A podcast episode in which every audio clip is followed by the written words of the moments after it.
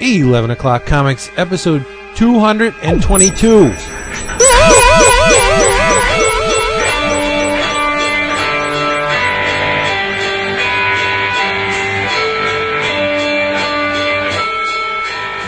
That's got to mean something special. when It's three of the same number, right? It only happens one every hundred times. Um, But that's okay. You always come home at the end of the day. He doesn't. I don't. I don't. That's right. Go sleep around, just come home. That's all we're asking. Just wake up with me. It's true.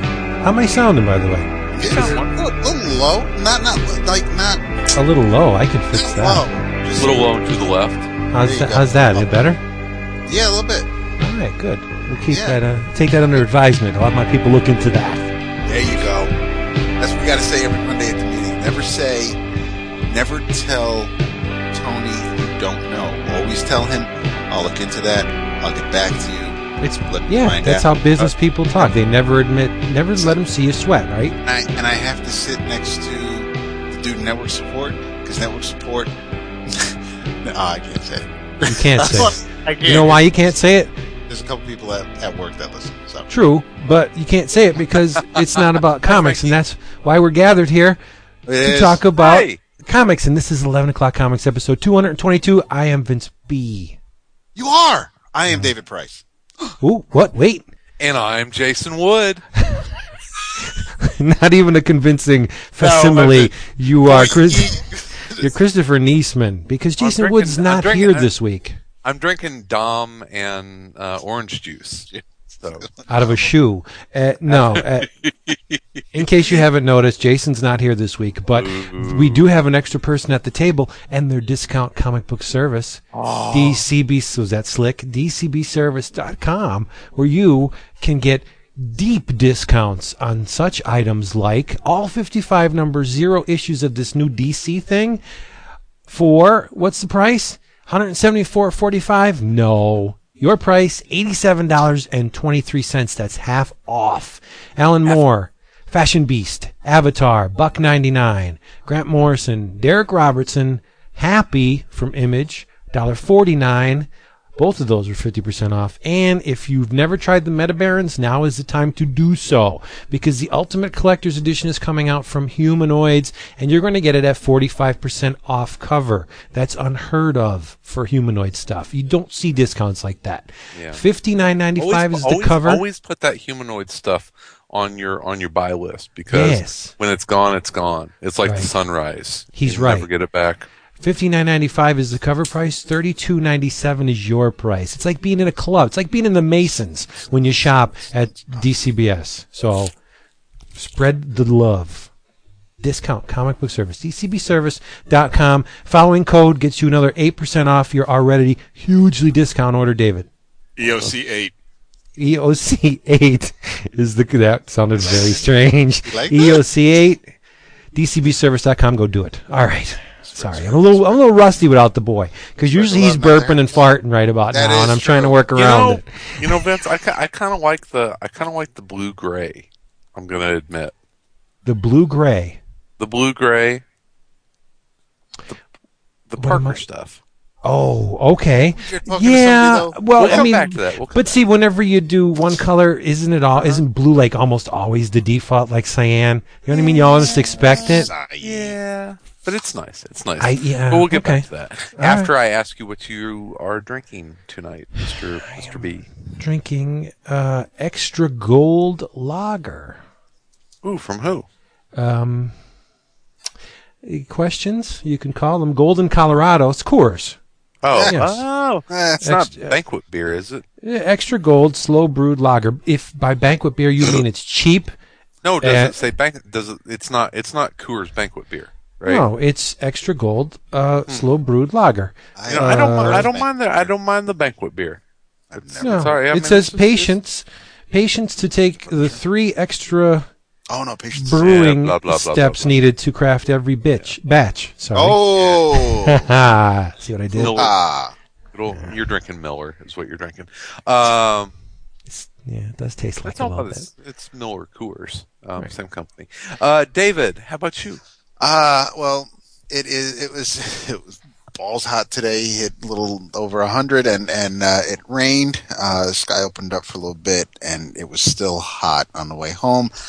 I said, "Ain't doing no wine tonight," so went with my default summer drink because it's cold. Having a whiskey sour with the the the bourbon I'm using is uh, is six age six years, hundred and three proof, and this is for Vince. It's fighting cock. Really? Yes. I've not had the fighting cock. This happened on the Twitter today too. Why did whenever I'm involved in something, why does the topic of conversation automatically swing to Gee, dicks? I like I don't even I, no, I don't ah, I even mention wonder. dicks, and all of a sudden, bang! Somebody's talking. someone's it's talking about dicks. It's because I'm going to say fighting cock, and you're not going to get Because, because Johnny Ryan You're is gonna your snicker. patron saint. So it's. I wonder it's if gonna- Poohole drinks the fighting cock. Oh, hey, don't talk about Jobu that way. It's two things that go very well together. but Uh, I, I wasn't. I wasn't going to waste any Maker's 46 on a whiskey sour. I'm out of Jim Beam, so this was. This was a. I guess I'll say inexpensive. It was. It was like an eighteen dollar bottle of I can get a case of beer for of, that. of bourbon. So yeah, so it's it's I haven't had it on the rocks Yeah, or outside of of the. Well, it's a, it's 103 proof, so, so that shouldn't mix very well. I mean, it's going to stand up. Anything a hun- like 100 proof and above is going to stand up to what you mix with it. That's why I I never like to make a, a Manhattan or an old fashioned with anything under 100 proof bourbon. So okay, so you're doing it is good. kid. tasty. It is tasty. Thank There you. There you go. Uh, I'm having an old favorite of mine. It is uh, from uh, Lagunitas. It's the little something something ale. Um, I think I had that a couple couple weeks Yeah, ago. It is just an unbelievable drinkable beer. It is just it's it's such a good ale. It's a good summer ale. It's a good winter ale. It's a good fall and spring ale. It is just an incredibly drinkable ale. I I am I'm falling in love with anything that I have from Lagunitas. Good stuff. I have a thank you. What you got? Do you now? Yes, I do. From my beautiful British friend, Mr. Taylor Pithers. You know him, right? He sent me something. What do you send you? A little something, He, something he sent me from uh, Nobrow Press. Have you ever heard of the Nobrow Press? And they do really good books. He sent me Nobrow number seven. It's an oversized, I think it's like 10 by 13 maybe 10 by 12 10 by 13 it's a flip book actually. Uh, the uh, 120 some odd pages 60 of which are straight illustration. And when you flip it the other 60 are comics. Oh, and yeah it's very very cool. But chris and you will understand this more than most in printing terms they employ a fifth ink Oh, nice. and in, and in this case, the fifth ink is like a silvery um, metallic. You know what the fifth ink is to me? Tiger blood. Yeah.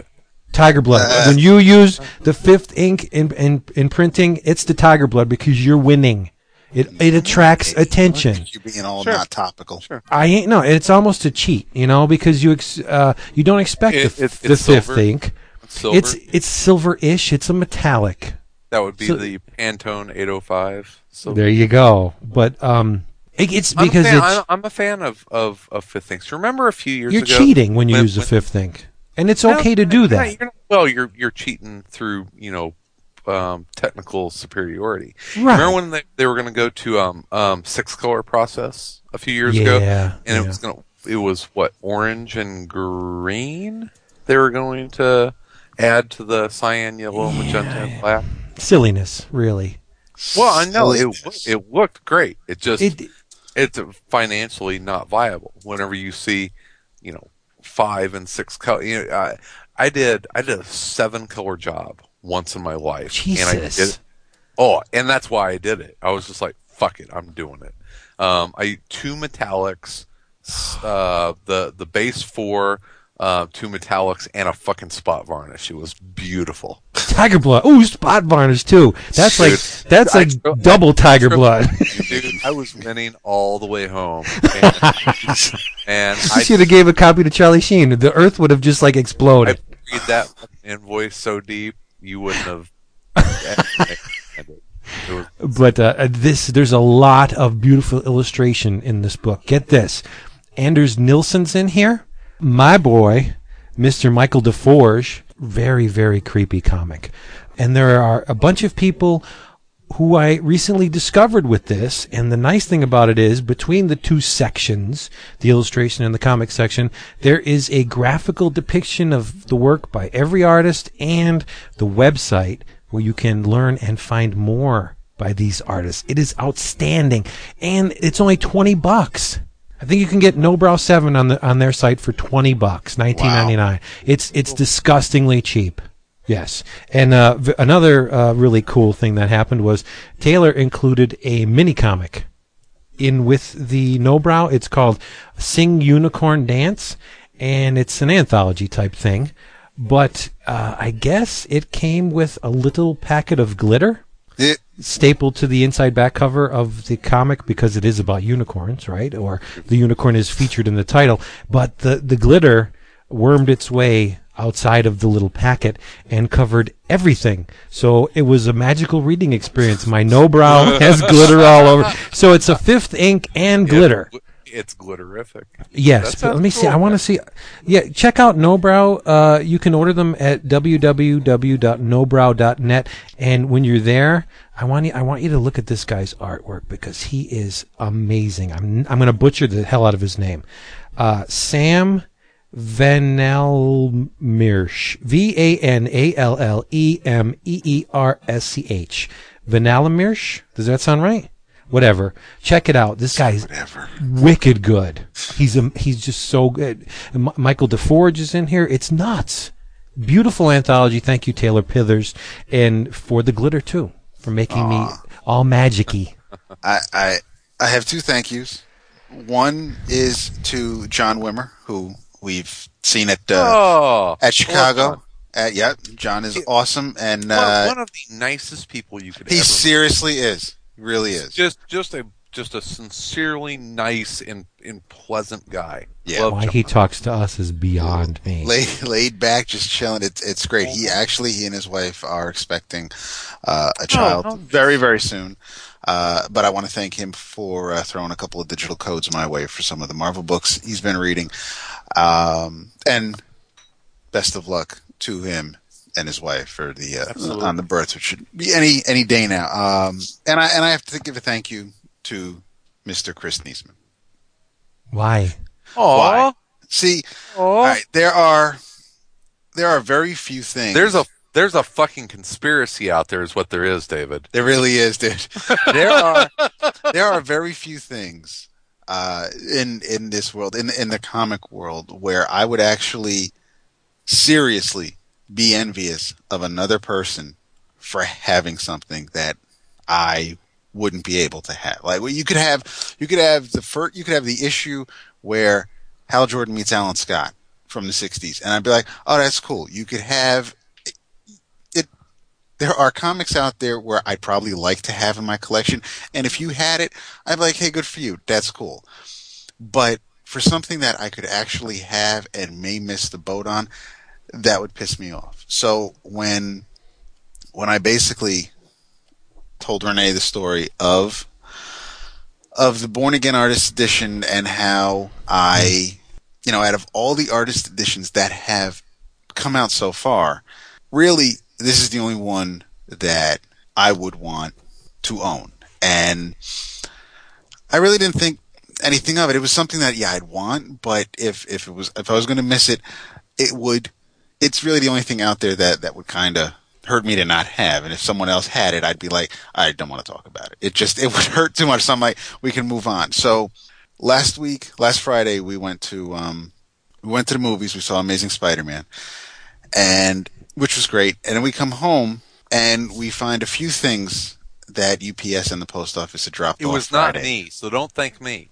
No, this part is not where I'm thanking Chris. this is this is not the This thank is- you. this is the everyone's horror. like, oh my god, Chris bought him that artist edition. This is No. this is the horror story part of, of, of the story. The uh, we we get home. She runs up up to the porch and, and looks at the boxes and sees this one rather big box and um and sees that it was basically just the box was ripped open. They tried to scotch tape it up. She ran inside with it, opened it up, and showed it to me. And I, I posted pictures on the forum, and she's like, and she was just like, I couldn't believe it. And and she just she wanted it.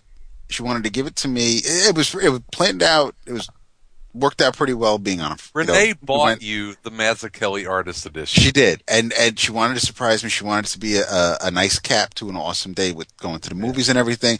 And it was it was an awesome gesture. I love her for it. I I, I but this was just she was. I had to calm her down. I was a lot more calm than she was.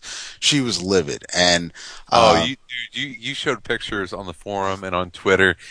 I have never seen a book this butchered. I mean, it was. I was crying because this this book is destroyed. It's everything that made that book awesome is gone. yeah, it really It's is. gone. So I um It's So- like it's like it, it was like a swimsuit model who went through a meat grinder. I mean, it was just like was wow. Actually, it reminds me of a Family Guy segment. The um, so we we we took the pictures. She contacted the um the retailer, and it's the Book Depository, who have great reviews, great ratings. People have raved about them for a long That's time, but she, she exactly, it's not their fault. She went through Amazon, figuring you know there'd there'd be some um some in quotes protection there. It's it's not like just some flat. It's not like some eBay dude who's got like you know twelve percent rating. So um, they finally responded to the photos to the email this morning. Said that um, it's uh, it's incredibly unfortunate. They sincere apologies. They refund her money, and she then says, "Go and just get it from the place Chris got his." So I emailed Chris, asked him for um because I couldn't remember. I couldn't remember Pulp Fiction. That that was the part. I was thinking House of Secrets. I knew it was out west, so I was thinking of other comic shops. So Chris hooked me up with the info. I called, spoke to Max. Still admits to listening to the show, poor soul, and says that um, and, you know he says love the show, thanks for everything, and and I thanked him. I ordered it online this afternoon, so hopefully this will have a happy ending and, and the book will arrive and everything. But it's but but it's crazy is that it, it came from the UK. They didn't even bother putting it in another type of box. They shipped it in the box that the artist Oh, editions no. come in, and that's not a packaging box. Oh, That's not a box you no, can ship. not. So and that's the thing. It's you know, um, uh, Max and the guys at Pulp Fiction or, or cheap, uh, cheapgraphicnovels.com. I mean, they sent it in. I mean, this thing is they label it as a bomb-proof box, and you know, it's obviously not bomb-proof, but I mean, it's double packed and with with major packing around it, and it was still fucked up. And and he told me they had shipped out like forty of them, and mine, of course, was the only one that you know that was that was busted up and i'm like you know of course that's but i think it's a happy accident because you got hooked up with them and and hopefully we'll get both of our both of our copies Yeah. about the same time and we'll be able to actually talk about the fucking thing I'm thinking. I mean, they they um book depository said you know just there's light that fucking thing on fire you know They- send send it up to the comic gods I'm man thinking of 'cause it was wrecked. no and any um if there are any salvageable pages, I might just you know frame tear them out frame them Yeah, exactly. So, there you go there you go but uh, I wonder how much of the print run got destroyed by the by the, Yeah, the no. postal people. it, you it's know crazy. that, that that shit that shit just it just happen it it happens you know It You're- does. it's- but you can. I mean, you look at You're not talking. A, you're, you, there's not a hundred thousand of these things made, right? You know what I mean? So every one that takes a hit There's is a, what do you think, David? Is there what it's probably fifteen hundred of them? there is that's yeah that's there, not a lot. no there isn't there is a, I don't know if there's a um I don't know if they actually It's announced a relative, it's a relatively small print run. I would I would have been. Oh, but but speaking of them, um, I'm I I kick myself for not getting the Rocketeer artist edition. They're reprinting it, which I'm just thrilled about. And what's funny is the day the day I received this, and Mm-hmm. I'm like, it's the only one I've wanted. Like I've said, you know, it's the complete story. It's not like it's piecemeal. It's not like it's you know the Simonson Mm-hmm. Thor one where they, you know, it's just it's everything. It's the whole story. It's everything I want.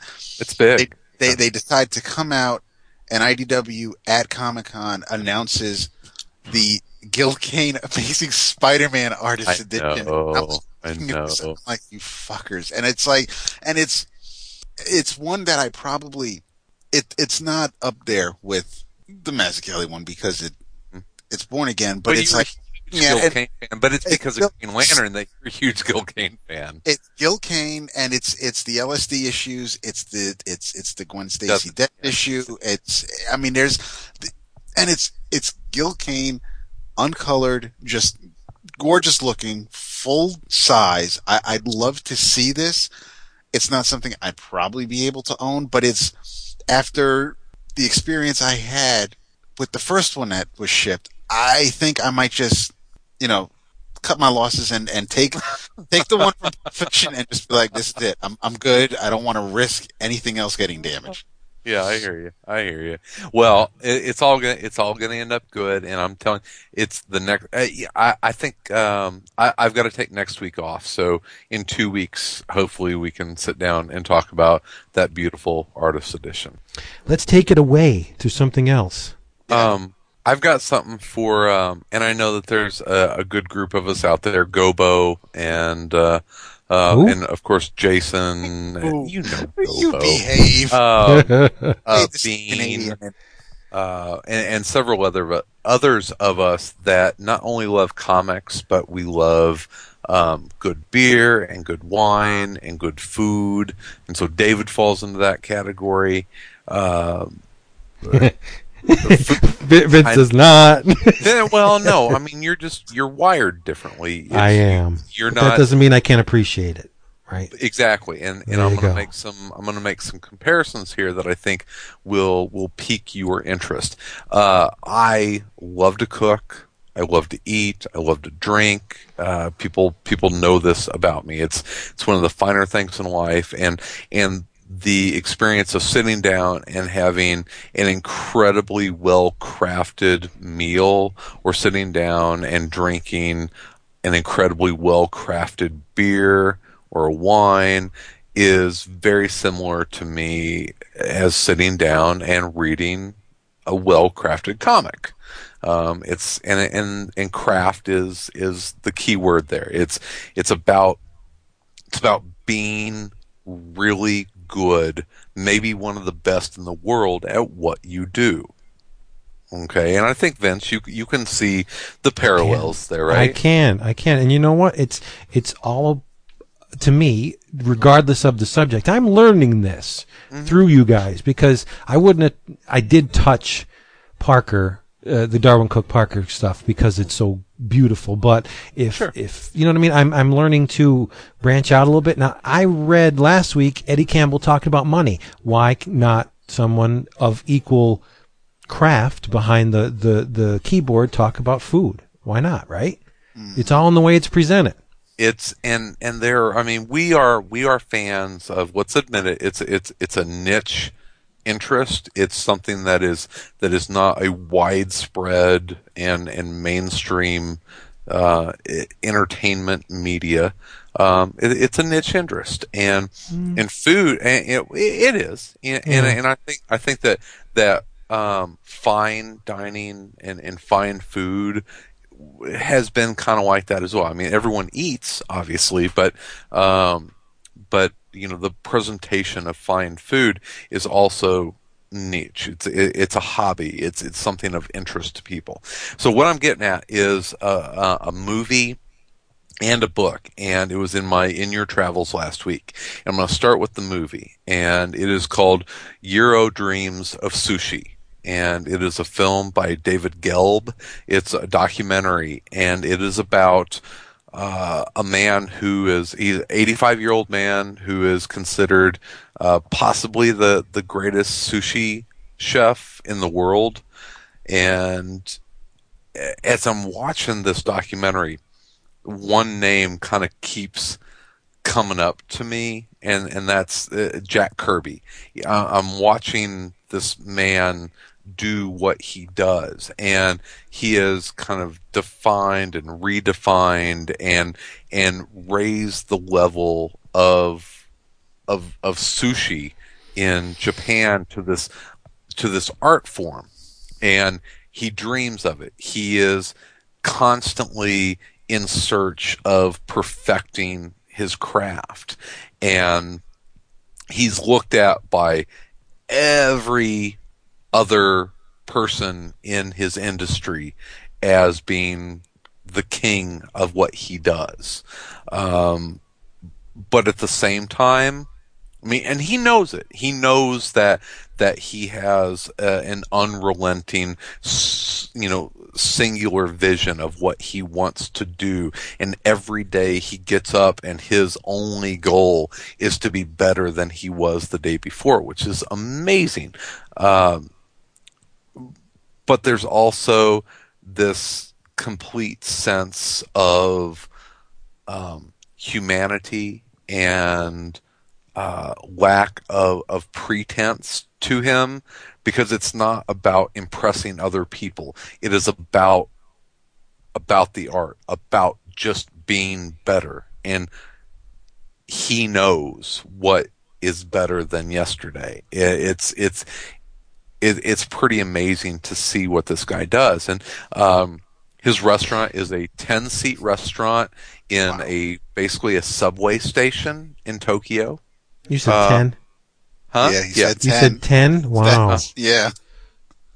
Reservations and, or first come first serve? Uh, reservations months in advance. Wow. Yeah. Uh, okay. It is. Um, it is one of the more expensive restaurants in Japan to go to, uh, apparently.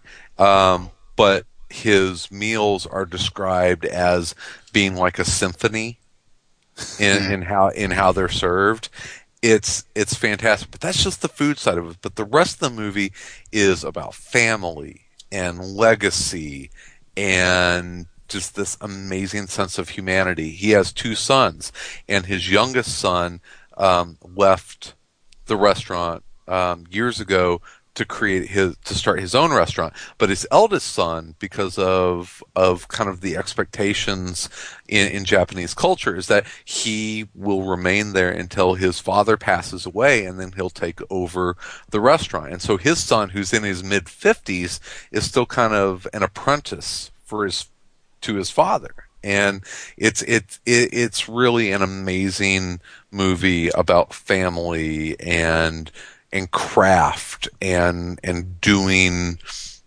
doing what you do not to make a living, not to um, not to do why we go to work, but to be the best at what you do. I think it's what we we all kind of wish that we could aspire to. It's an ama- it's an amazing movie. I respect it and I admire it, but it's so impermanent. I mean, the thing you're producing is so fleeting. It's food. The, yeah. the, sure, yes, the memory will will live on in the person who consumed it, right? Mm-hmm. But it you, again, it's it's like Eddie Campbell and the intellectual property. You you are making a living on the idea of someone consuming think, your thing that is delicious. You know, I think I, I think you're um, you're dismissing what your other senses take from. Oh no, I'm not dismissing. No, I'm not trying to no, dismiss. I don't mean but, dismissive I, but, but you don't. At the end of the day, after you pay this man and you have the memory of what you have consumed, that's what you have. You've paid for that memory. You know right. what I mean? That's tough for an artist to to to have a legacy of memories. Like they can't walk into a gallery and, and, look up and say, "This is what I produce. This is my masterpiece." So you are mas- you're good at it because other people have to be able to tell about your legacy. That's what I'm saying. It's a, yeah. that's a rough road, man. Well, I mean, yeah. that's, that's tough. Oh like, you know, yeah. And how permanent are newspapers? You know, movies. You go to a movie. Well, I mean, you, you spend your twenty bucks for, for a couple of tickets, and, and you leave after a couple hours. But you have you can have a movie. You can possess a movie. You, you can re- you can revisit the movie as many times as you want. You can't revisit that piece of sushi you you if you, you have ate. it on DVD, but uh, in the theater, how many times can you? Think, I mean, yes, if you can, you can, you can buy the if yes, if you are financially yes, well, yes, I'm saying, but that's impressive and scary. I read it's a little scary. I that meals in my mind all the time, and, wow. and what I experienced at them and you know that, but that's the thing and you're like well it, it's it's not the same as as experiencing it firsthand again or pulling it off the shelf but at the same time i can say you know vince or david or wood or whoever what was your experience whenever you read secret wars for the first time it, pull that off the shelves now, is it the same experience? And it's not. It's it's a it's a different it's a different experience. So you know, it's it's food and and the first time the first time that you eat something, or the first time that you're at a different restaurant and the first time that you read a comic, it's about being in that moment. And it's this, it's this virgin moment where you're experiencing something for the first time. And so, yeah, I think they're very similar. What's his? I don't know if it's uh, covered in the in the documentary, but does he have an opinion on wasabi? Like, is he Oh, yeah. vehemently against it? No, it, yes and no, but that's kind of leads into the book I want to talk about. Okay, talk- because it, I love wasabi, but you got to admit it overpowers almost everything. Well, yeah. you never you never see wasabi served. I mean, they're basically making. I mean, you're you're talking about a very expensive sushi meal, so they are handcrafting each piece Right. of sushi and presenting it to you to be eaten exactly. Right. Get that shit out It's of like here. it's, it's like when uh, you are not like putting that wasabi on my stuff. It's like going into a steakhouse and, and asking for it well done. Yeah, or, Or yeah. A1, or putting A1 on it, right. It one right. on it. It's like you know, it's it's yeah. You can't.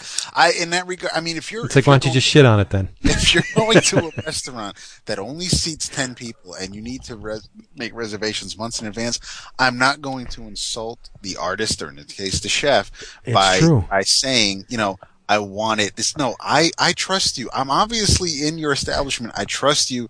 Do with me as you will and just, you know, I'll take it from there. That's the Who salt. produced? Where does this documentary come from, Chris? Who? What studio? It is Magnolia Pictures. Oh, I should have known. No kidding. Okay. Yeah, well, Gotta- it's on. Gotta Netflix. get this. Um, It's on, is, is it on, it's on Netflix instant streaming? I mean, if you're if you are a a fan of food or or craft in general, watch Or the this. movie. Japanese, or the Japanese, right? Yeah, yeah, it's yeah, and that's why I was saying that you're gonna yeah. you're gonna um this up. I you know I give Canadians and Japanese so much shit and always think. But never the English. it's kind of a, it's kind of a dick. I have an incredible amount of of respect for for both cultures and, and countries, and you know I, I said the Japanese don't invent, and they they really they they're not at inventing things, but engineered type of in sushi that is not it's only emulated in other countries, and that's Nice. it's amazing to watch this artist at work with his canvas, which is which is food. Um, And the name of the movie. Okay, again? so it's Jiro Dreams of Sushi, and it's it's um, J I R O Dreams of Sushi. so how does this relate to the Anthony Bourdain Get Jiro from Vertigo? Is it the same thing, or is it? It's obviously the same person, right? Um, nah, inspired by, it, I would believe. Um, Okay. uh, Oh, it's, Get Jiro it's, book from Vertigo. It uh, Yeah. retails four ninety nine. It is uh, hardcover and uh, just came out uh, a couple Is weeks this ago. standard? Is, are the dimensions standard size or is it smaller like the crime line? Standard size. Oh, Vertigo cool. Okay. hard- So like Pride of Baghdad. Yes. Cool. Uh, it is written by Anthony Bourdain and Joel Rose, with art by um, uh, uh, Langdon Foss, yes. um, with Jose Villarrubia, Oh, and really? On colors? Nice. uh, Langdon Foss um, need Oh, get together with Chris Burnham, Chris Burnham, and and a love child that would grow into like the the next Moebius or something. or Geof Darrow. Or Darrow, yeah. There's a lot of Darrow. Um, I would, if I had not seen Jiro Dreams of Sushi, I would describe um, uh, this book as hard boiled meets Top Chef. Huh. Uh, it is, uh, uh, it is a near future where, and and it's it's Oh, so it's fiction. know it's totally fiction. Oh, I didn't. I thought it was um, a, a documentary No, as well, like the source, the inspiration for it. So Get Jiro is is a, a- a near future look. It's it's not it's not dystopian. Um, it's definitely the, the, the near future, and uh, it, it sounds kind of silly, but you know you watch enough Bravo and Cooking Channel. It's it is a world where um, celebrity chefs have basically come into power and and run things. Um, it's a, a, a culture that is completely obsessed with um, with food and the um, I guess the hierarchy of fine dining and uh, a lot of the the pretense that goes with that. Uh, um, it's it's definitely a satir- satirical look at um, at today's food culture, which is funny because uh, because this is you know co-written by by Anthony Bourdain, who is one of the preeminent celebrity chefs now, and and knowing, food critics out there. No, knowing his personality, seeing him as a guest judge on other cook on, on, on Top Chef, yep. or seeing no reservations, or any of his shows on travel, do you hear Bourdain while you're reading this? Do, do you have his his? You okay? And and and, and I love the um, the persona that is Anthony Bourdain. I've never met the guy, you know, in person, but I love his TV persona, which is, you know, he is, he's a pretty accomplished chef. He's a very accomplished writer. He's done, he's done, you know, prose, um, fiction before, as well as as as um, uh, food books and and, and criticisms. Um, he's he's kind of a man's man of of food critics. You know, he he drinks and he smokes and he's not afraid to to eat junk food and and and drink booze. He's not all about you know fine fine dining. He's about right about traveling and experiencing the finer things in life. And if that's a chili cheese dog and a Miller Lite in the right circumstance, yes. that's what it is. But he's also one of the probably uh, most well-known food critics for like Asian cuisine. He has uh, an incredible palate and incredible knowledge of of travel and cuisines around the world, and is, I mean, he's just, Anthony Bourdain is just, he's the kind of guy that, that most guys wish they were. You know, he's just, he's just this awesome, cool, smart, charismatic guy and and his life kind of revolves around not just food but just you know traveling the world and experiencing things. And and you see that reflected in Get Jiro which is about uh, about a sushi chef named Jiro in this kind of uh, Geof Darrow, Frank Miller, uh, hardboiled type world uh, where you know foodies foodies rule supreme, um, and the city is is is you know kind of cordoned off into rings, and Jiro lives and exists in one of the outer slump like rings, but it's because he's kind of able to do what he what he wants there. And people start to become aware of this incredibly talented and an amazing sushi chef and people travel to him and uh, um, just be forewarned if you go in there and, and drown your sushi in wasabi and soy sauce and ask for a California roll, he's probably going to cut your head off. and so, yeah, it's uber ultra violent, and you uh, you follow the adventures of Jiro as some of the um, the squabbling, warring factions of the culinary world fight for his uh, his allegiance and and uh, to to learn and and capitalize on his abilities and uh, and you see the uh, you see the seedy underbelly underbelly of the uh, this near future um, culinary controlled world. Uh, some really funny moments there. You, one of the factions is this, you know, green and organic, um, kind of offshoot where you know everything is locally produced and you know farm to table, which is a big thing in in restaurants right now. And you know the one of the one of the producers is called Holy Foods, you know like Holy H O L Y, but it's obviously uh, a knock on Whole Foods, which is all paycheck around our house uh, and and just kind of how ridiculous some of the the farm to table movement has gotten, and and how it kind of overshadows the the quality of the food.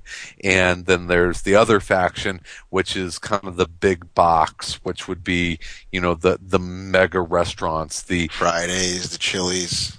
Yeah, and and you know kind of what that is about and how people you know consume the mass market, you know, supposedly upper scale culinary um, experiences, and uh, so you kind of throw that stuff into this like ridiculous hard boiled universe where people will literally stop at nothing to uh, to to get their you know their food recognized or or stop someone else. It's it's I'm not saying that this book is going to reinvent the way that comics are made, but it is a fun, silly, crazy, hyper real um, food trip.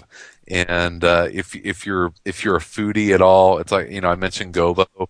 He will fucking crack up at this book because it is it is off the rails funny if you if you're into Top Chef or any of that stuff. It is or Iron Chef or or any of that. It is really funny. It sounds good. It it's, does. Gotta art, admit. The, the, art the art's fucking amazing. Yeah. Hmm.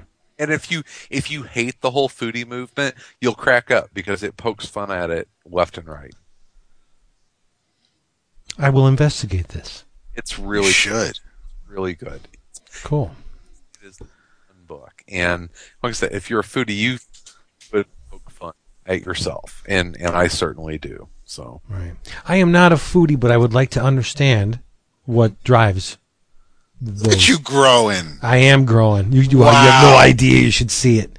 I'm growing. It's about the craft. Right. It's, now, see, I have something that's kind of similar to uh, growing as as a fan of the medium because it's it's it's um. Is it a before Watchmen book? No, uh, it is, it, but it is a classic, undisputed uh-huh. classic, and I don't think Planetary. I don't think either one of you. I'll go back farther. I don't think either one of you would deny that the book I hold in my hands is definitely a classic. Okay. okay. And, and it, it is a great opportunity for people not schooled in the brilliance of the writer artist uh, to learn up on on a man who is widely considered and uh, one of the best, uh, mentioned in the same breath as Jack Kirby, Steve Ditko, Will Eisner, um, and and that ilk, the top tier comic book creators, huh? Stan Lee. I said, no, I said writer artist. Uh, th- this man's name is Carl Barks. Damn it! And, and I and I ah. think more people should be schooled on on Mr. Barks. And like I said, it's a great time to jump in, much like Scrooge McDuck, into the three cubic acres of uh, money in his famous money bin. You can jump into Carl Barks and get in on the ground floor because now this you may think this is a little strange, but Fantagraphics is not publishing the books in chronological order. Uh, this is uh, this is called Uncle Scrooge, Walt Disney's Uncle Scrooge, Only a Poor Old Man by Mr. Carl Barks, and it is the second release in Fantagraphics' complete Carl Barks library, but it is actually book 12. Okay. And you say, what? Why? Well, because these are the introductory, the stories that introduced Uncle Scrooge and his money bin and his uh, miserly ways and uh, the uh, back to the Klondike story. These these are the rock solid classics uh, that basically created uh, or or gave rise to one of the the best characters ever created in comics, and that's Uncle Scrooge.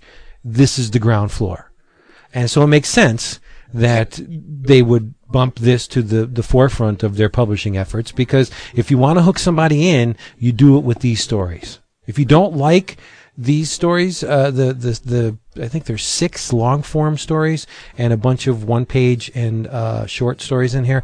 It's two hundred and thirty odd pages, almost two. It's two hundred forty pages. If these stories don't hook you, then you have no love in your heart for Carl Barks because, and you have a heart of stone because I don't see anyone who would be able to resist. Let me It's- ask you a question. Do I need to read more than The Life and Times of Scrooge McDuck?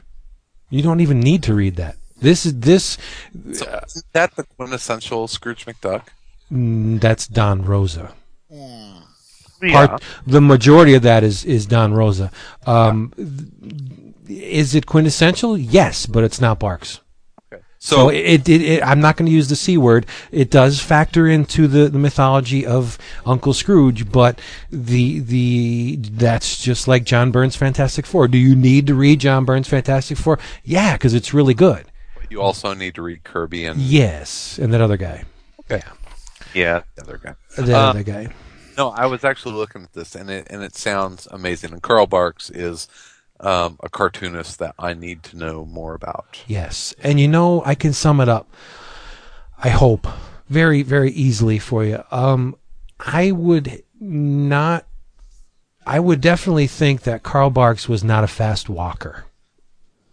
Yeah, Okay. The, the guy probably traveled very slowly and took note of everything around him because that's how his stories play out. Um, the, the, the big guns in this, um, volume are, uh, only a poor old man, which is 32 pages, not 32 pages. That's, that's, um, what, 11 pages longer than our single issues these days, right? uh, twelve. What's 20 pages now? Yeah, they're twenty. Pages. Yeah, about 20 pages. Oh, okay. Well, uh, so black back to the They, they increased the price and cut the page count. right. Well, That's how- um, back to the Klondike is 32 pages. The Secret of Atlantis is the same, and the best story in here is Tra La La. That's only 22 pages, but that's a standard single issue, right? Um, and these stories were, were fleshed out by, like I said, one pages and one page stories and, and short multi-page things. Now, I'll give you a little bit of background. These were produced from March 1952 to June 1954. Now, um, Barks worked in the Disney animation department from 36 to 42, I think. At 42, he was given the reins of the um, the characters in the comics, the Dell comics. So he produced 6,000 pages and over 500 stories from 42 to 66. Created, I Uncle Scrooge did not had a hand in creating Huey, Dewey, and Louie, and obviously Donald Duck was not his. But I think Barks took Donald Duck from being just a perpetually pissed off mallard and gave him a personality. Uh, it- when you read Barks's uh, duck stories, Donald is actually more often than not the level-headed one. But it's the kids that ground them all, right? It's the nephews. They are the the the, the brains of the operation. And Scrooge only is only concerned with one thing, most more often than not, and that's increasing his wealth without expending any kind of um, without any of expenditure on his end. Like he wants to to make that money pit even deeper, but he doesn't want to invest too much into it. He's a miser, right? But he's got a heart of gold, and that's what you'll find out in these stories. The uh, only a poor old man. The setup is is is classic. Oh, why is that doing that now? Stop. What? Uh-oh. M- What? My my antivirus thing kicked in. Oh, um, No. I squashed it like a bug. There you go. Um, the setup is, is very simple. Uncle Scrooge's famous money pit, the Beagle bro- uh, Boys build n- in the lot next to Scrooge McDuck's money bin, and what they try and do is they try and drill into the basement uh, and and extract all the money. Doesn't turn out that way, and you think, wow, how does he maintain that for 32 pages of that. Well, that's Barks's gift. As I said, he, he was probably wasn't a, a, a very, uh, fleet of foot person. He probably was a very slow moving dude because when you read his stories, he notices everything and he and he and he presents everything in and it's not decompressed storytelling. There's a lot going on in his stories but that's just the thing. He he could take you from point A to point B a million points in between and it's one hell of a journey whereas you know most people these days look at the world as a conduit for getting from point A to point B, right? It's just I got to get there. I got to get here. I got. It's like the UPS guy from uh, what was it Fridays? You know that? What's the guy that did the Samurai Jack voice? What's his name, David? Oh, sh- was it uh, Samuel Jackson? No, no, No, the Samurai, Jack. I was thinking of um, you know, Samurais. right? But anyway, it's that. that I got to do this. I got to get over here. I got to meet this person. I got to go. Barks was probably very methodical, and you could see it in his work. Um, the Back to the Klondike story is classic. You have Uncle Scrooge is becoming. Um, well, let's just say he's absent-minded. He's getting up there in age. He's becoming a bit absent-minded, uh, and it's a condition that his doctor calls blinkus of the thinkus and he has to treat the, this this this temporary memory loss with uh, capsule-based memory boosters. Every 12 hours, he's got to take a pill. Right, so he takes his first pill and it jars something loose. He's like, "Wait a minute, I remember something. Uh, back in the Klondike, that was. I'm sorry, I- it was Phil LaMarr. I knew it was. Phil LaMarr, yes, there you go. Back in the Klondike, he has, um, he forgot a claim. A hoard of gold nuggets, 500 pounds of gold nuggets that he had marked off back in the Klondike and never retrieved them. Okay? And then he remembers a woman named Glittering Goldie. And he remembers um, four rocks positioned in a square. And these pills, they, they, they, they jar things loose. And he takes the Donald and the nephews to the Klondike and tries and retrieve his gold. And there's so much more to it than that. That, that's just the, the, the basic one liner, but you get in there and you, you meet Glittering Goldie and you meet her, her bear, her trained grizzly bear Blackjack. And, and it's, it's all about the experience, the, the, the journey, right? It's not like, oh, when is this story ever going to end? You don't want it to end because Barks has you completely mesmerized with these little casual events of, of Scrooge, you know, showing uh, the first gold nugget from his claim and, and meeting Goldie. And she hoodwinks him. She drugs him. She drugs him in a, in what was a kid's comic. Right? Takes his gold and, and leaves him out to, to, in the cold, but he turns the tables on her, forces her to work. And like, this is the love of Scrooge's life. And he, he hasn't seen her in, in, in decades and decades. And you're wondering, this is an amazing story. Why am I not bored by this? Because there's no punches to the face, very little, right? That there's no threats from outer space. Uh, nobody, no bloodletting. It's just wholesome storytelling. Why Sounds you? boring. No, it's not. No, it's I'm joking. I'm joking. it's really not. But uh, but the best story I said is is Tra La La. And if you've seen The Gods Must Be Crazy, the movie, movie. well, you know the the they appropriated the concept of the Coke bottle from Carl Barks. Oh, did they really? Yeah, it's not a, it's not a Coke bottle. It's a bottle cap. In in Barks's version, um, he's he's uh, flying over the the Himalayas. Uh, be, he's he's being hounded basically and hassled for his money. He doesn't want to hear it anymore. He he, he it's to the point where his nerves are shot, and he's got to take uh, regular sedatives that are stored inside these like Coca Cola bottle like containers with the cap, right? So he wants nothing to do with his money, and he's searching for a place that doesn't have a monetary system. And he finds it in, in this Himalayan mountain uh, valley of Tra La La. They have no monetary system, and there's it's like this little idyllic uh, existence. And nobody's fighting over over money. Nobody's jealous of anybody else. But as they're flying over he the bottle cap from one of his sedatives he pops it out the window of the plane. And it, it one of the natives discover it and and they fetish it. And it's like oh what is that? That's that is beautiful. It's so glittery and shiny. And they start trading livestock for it. And then the livestock multiplies to the point where they're trading like a year's worth of farming for this bottle cap. And it goes and Scrooge has no idea this is happening. But he instigated it with his damn bottle cap. And, and um that's like the Coke bottle in Gods Must Be Crazy. They worshipped it as what a god, right? That's a, a, an extrapolation on on Scrooge's uh, bottle cap. These are brilliant friggin' stories, and um, I guarantee you that that Carl Barks will mesmerize you with his.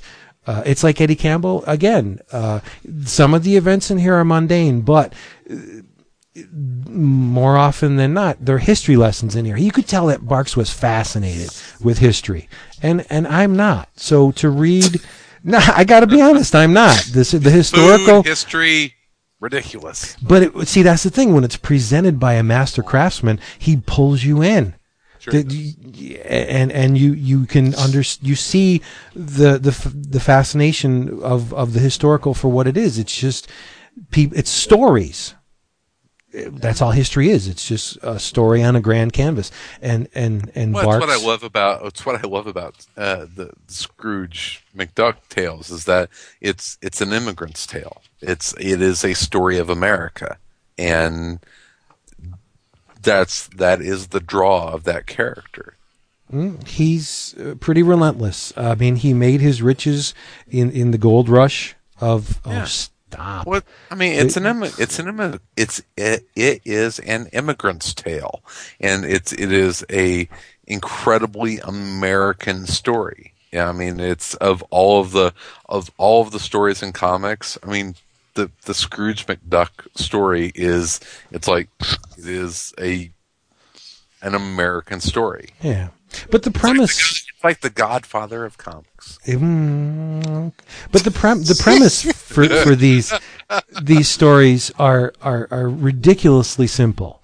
In in the Secret of Atlantis, which is 32 pages, like I said, Scrooge is trying to settle um, uh, a commission with Donald. He owes him money, right? And he figures, all right, I'm going to hoodwink him. He gives him a bologna nickel, a five cent piece, right? He said, okay, our debt is settled. Well, Donald takes the, the, the bologna nickel to someone, um, what, what's a coin? Um, one, uh, one who appraises coins. There's a name for that, right?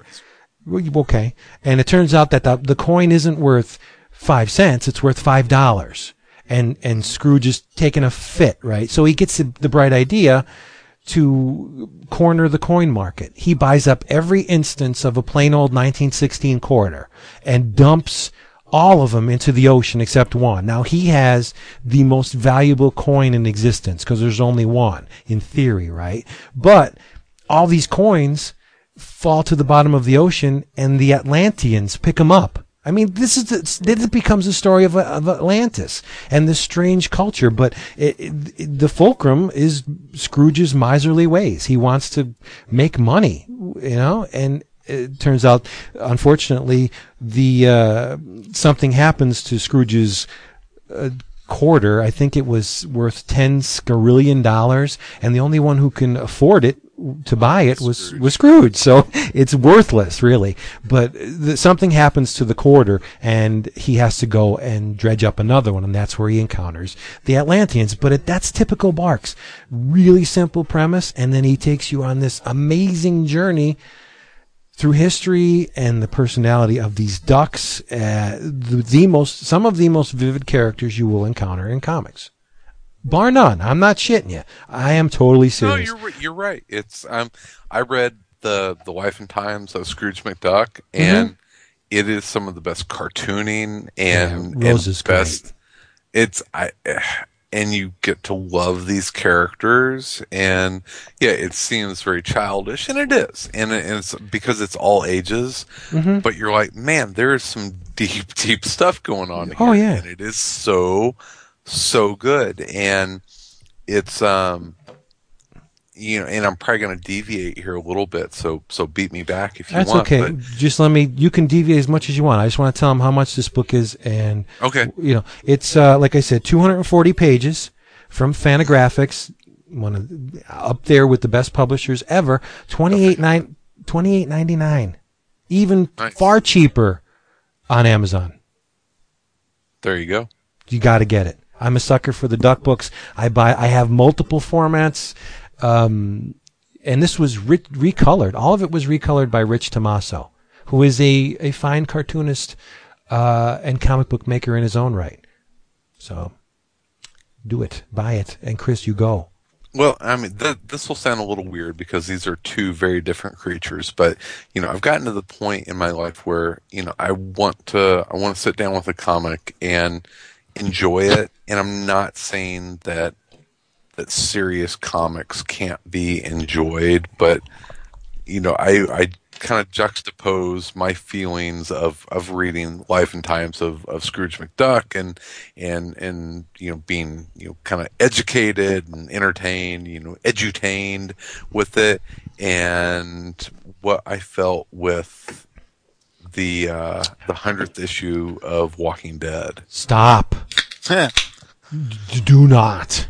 Are you Well, gonna, you're not going to go spoil it, are you? No, I'm not, I'm not, I'm not going to spoil. I'm just going to say I. Which I, cover Alright. did you get? uh, There's 32 billion of them. I'm I'm done. But yeah, people are gonna shit out. Oh, really? Yeah, yeah. It's. I think that series has gone as far as I want to follow it. There. Um. Um, so what am I? Here's what I'm writing: Walking Dead number 100, parenthesis, no, spoilers. spoilers. No Okay, spoilers. good. Um. Chris is ending. No, it's it, it- it's just it's just some, it's just something that is is kind of expected with that series. Is that is that characters come and characters go, and um, a character left in in issue Oh. 100, and I wasn't. You know, it's I I closed the book, and it's like you know what, I uh, yeah, the the world is dark enough, and I Thank you.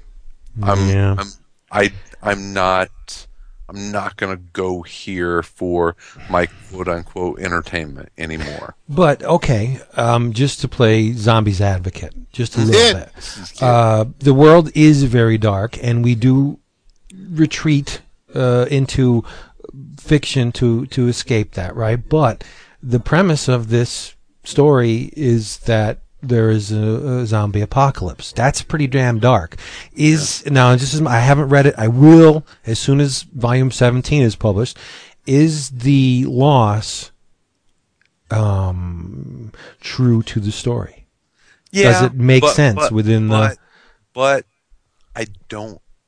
That's the thing is that I don't know if there's anything else for them to say, and if this and, and here's my thing is that if the if it wasn't a TV show now, if the series wasn't incredibly popular, could they have not wrapped everything up by issue 75 that they needed to say?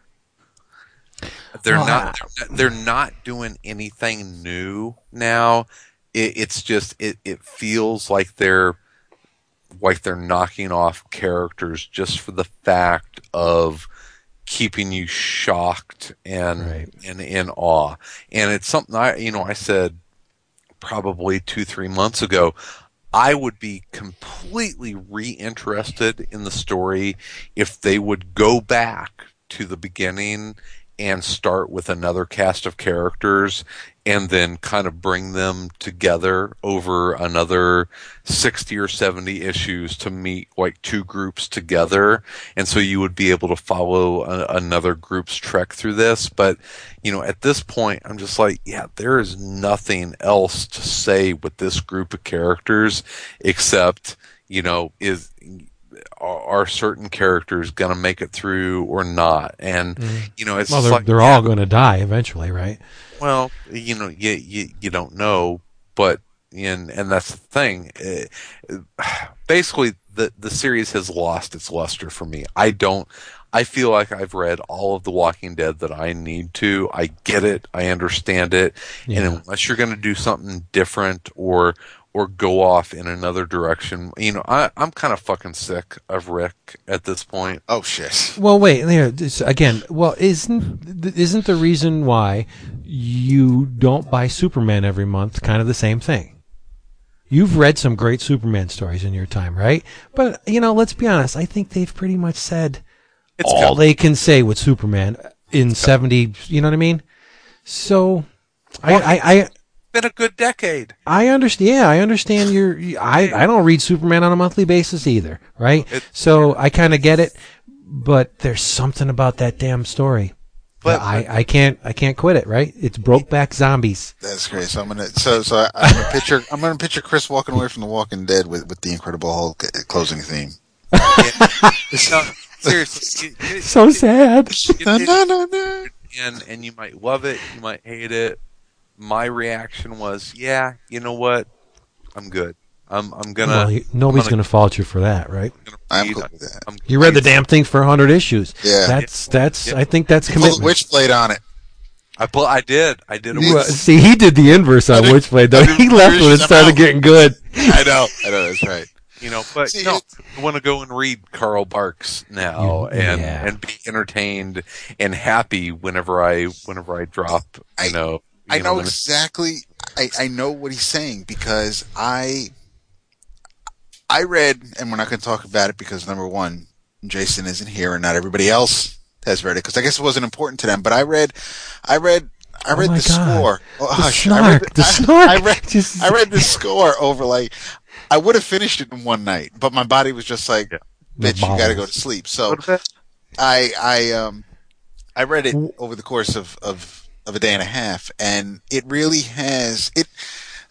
My major problem with it is that it ruined everything else that I read afterwards. I couldn't enjoy anything else from from anybody, whether it was That's whether power. it was something old, whether it was you know anything new, or just it just it it. I kept thinking about it, and I I think to me That's powerful. That's the awesome. score the score is is the best of the three so far. And I thought Wow. about oh, does that mean they've been getting better? But no, because I Yeah. wasn't I wasn't a big fan. I enjoyed I enjoyed the hunter more than I enjoyed the outfit. And I enjoyed the score more than I enjoyed the hunter. So this I think is just this has been the best one he's done so far. This is I mean, crazy guy. I mean, You can't follow. It's like a ping pong ball. It is. It's all over the place. Um, and and maybe that's because you know the Hunter was made into a couple of movies, you know things like that. But I just I just feel like the way, and and and you're reading it now, Chris, and I mean, and you see the way this crew is established, and it's just it's a, it's a, it's a heist movie, and it's I a love. great story, and and and if, you, love Ocean's Eleven, read this fucking book, man. because this I I would think we should set this up for next week, right? I hope to. I I'll I'll read. I'll read all three of them for next week. Oh my god! All right, I'm Well, there go I got them right here. I got them. Right, I, they're in, in within arm's reach. I'm, gonna. I'm gonna. I'm, I'll go back and flip through the first two so that I'm. I'm ready. a I little sent, um, refreshed. I sent ready, Brad. Dan, I sent Dan yeah, over in Australia um, the first two. Did you really? Yeah, well, because I got the Martini edition. Oh, that's right. See, uh, from what I'm hearing, there's a, a unique story in that Martini edition that's not presented in any of the volumes. It's the man with the the, The getaway face. See, and I Oh, it's that one shot we got at C2E2. Yeah, it's the I yeah, it's, have to buy the, beginning of the outfit. That's the beginning of the first of the second book. it's, it's the prelude to the to the outfit which Mr. John Suntress brought back um, for me from San Diego a couple years ago. So is it in the outfit or no? Yes, it is. Mm, Oh, It's in the outfit. Yes, Okay. But Cool. and that's probably another reason why I was not sour, but I was like, I'm reading the the outfit, and I'm like, wait, this all looks familiar, and I'm like, oh, but then it, there are the text pieces in the outfit where it like all of a sudden becomes a, a prose novel, things like that. It just I like that. he was I I do too, It's but thing. reading the Hunter, it was just like- is that that your thing prose? book? No, I Um, love prose. You do. You do. No, no amateurs here. The, uh, I don't know. I mean, we, we can get into it later. It, it's still, I mean, the outfit's still good. It just, I didn't, of the three, I found it to be the not strongest. Okay, that's The which hey. one? You can't. It's, The outfit. The first one? you- No. the second No, one. that's the second one. This, yeah, yeah, absolutely. You cannot love them all equally. It's impossible. It is impossible. It's like children. Um, I don't love all my kids I'm the very same. fond of Exactly. the first one. I don't. I kill one. I- I'm fond of the first one because I love the the movie adaptations. Ah, never seen them. Mel, oh god, you dude, you have to watch. I know. I'm. I'm. s- I'm such a. Cut of Payback is so goddamn good.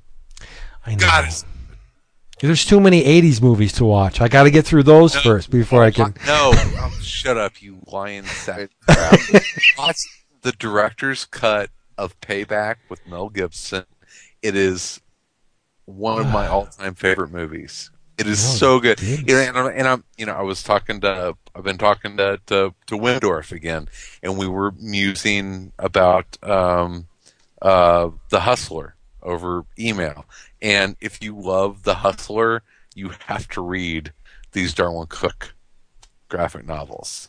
It is it, it, it just embodies that so much, and I love that movie with, with such a ridiculous passion. Wow, you're getting all shitty. He was getting all choppy. I am shitty. You sound like a ping pong ball in a bingo machine. You know how when they they, Yes. they roll, that's what you sound like. You're going all over the place.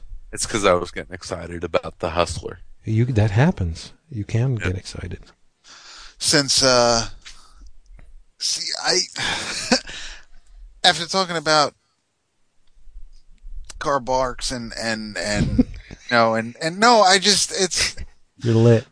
I well, a little bit. Um, He's lit. not, Carl not Barks. Lit. No, not lit. Carl Barks. Um, Okay, go ahead. Carl Rosa, the um, and, and Don Barks. They, I feel like, especially after Chris was talking about how that they're good stories, they're all ages, there's something there for everybody, and and like and you- Barks' stuff is timeless.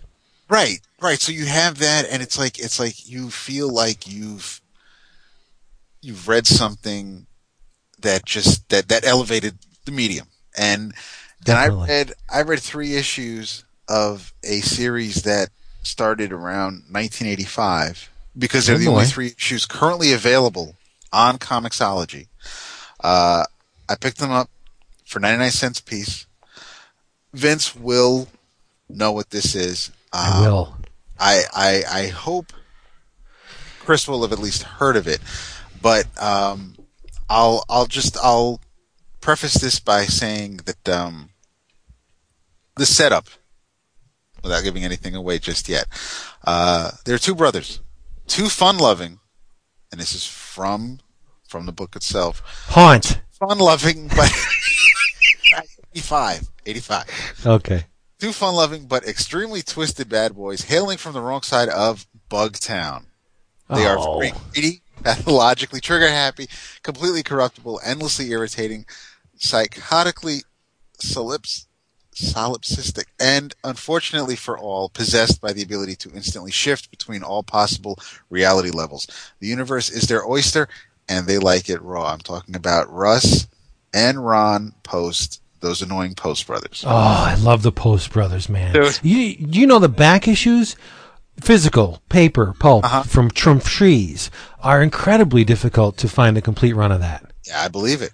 I do because yeah, th- and there's not all that many. I think there's like what 80 or 90, but then there's specials and one shots and friggin' There's- and the he came back and did. Uh, it was it, it, it was done through um through Vortex, then uh, then Rip Off Press, and then MU Press. But he came back to do uh, so a total of like six, a little over sixty issues of the- okay, the, 60 then. All right.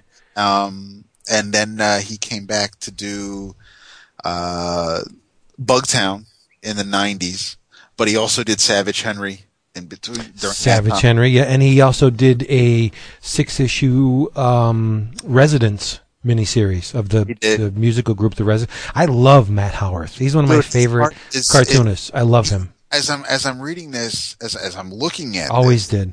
this is um th- this started in, in 1985, Chris. It's um it's it's very indie.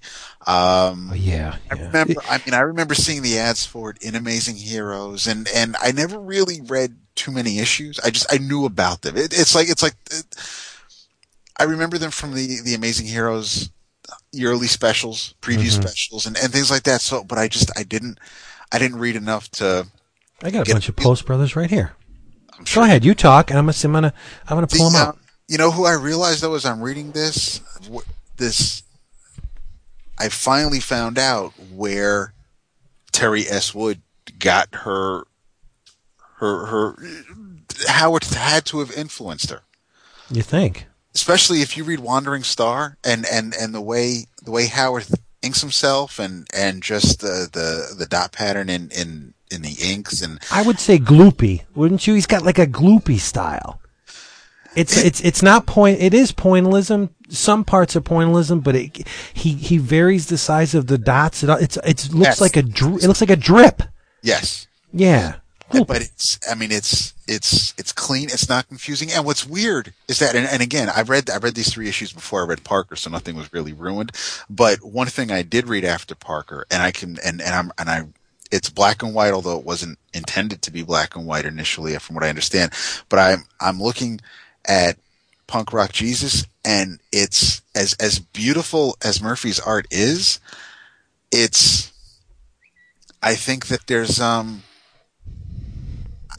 he obviously did the art in that book, it intending it to be colored, and I think it's it's too oh, really? yeah. From what the people on the forum said, he originally wanted it to be colored, but I guess Vertigo wasn't going to spring for it, so it's black and white. But it looks See, like that's odd. Uh, That's risky to print a a Vertigo book. Oh, here it is. Post Brothers, fifty three. What else? Fifty two. Don't you think it's risky for uh, these days to publish a black and white book like Vertigo? That's Oh yeah, but this is all this is all him. This is uh, this is, but he's also exclusive. So I don't know where they decided to, to to draw the line and say, okay, listen, this is what we're this is what we're paying for. Anything else may have to come out of your pocket. I don't know what Yeah. the, what the politics are with that or, or the dealings. Sean Murphy though. Like, come on. If there was ever a sure thing. but the art is just, especially after American Vampire and things like that. But um, I I I look at Howard's work on on the first three issues of the Post Brothers, and then I I I look at at Punk Rock Jesus, and there are things that I think you're the only person in the world that would ever tie Matt Howarth to Punk Sean Rock Murphy. Jesus to Sean Murphy. Yeah. Um, but there's just there's there's too much. Everything. I mean, the art is great, but there's if if he if Murphy is is showing you everybody in a is showing you a, a huge room and showing people in that room, you kind of lose the people in in the detail of of the rug and everything on the wall Mm, I get you. and and whereas as Howard is just every line has a purpose. It's not. It's it's kind of like McGuire, where he wouldn't do. He doesn't do cross hatching. He doesn't. He doesn't go crazy with extra lines if they're not necessary. And and Howard Yeah.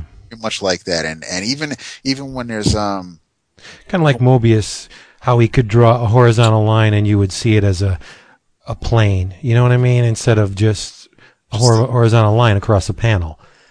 But- he was very economical.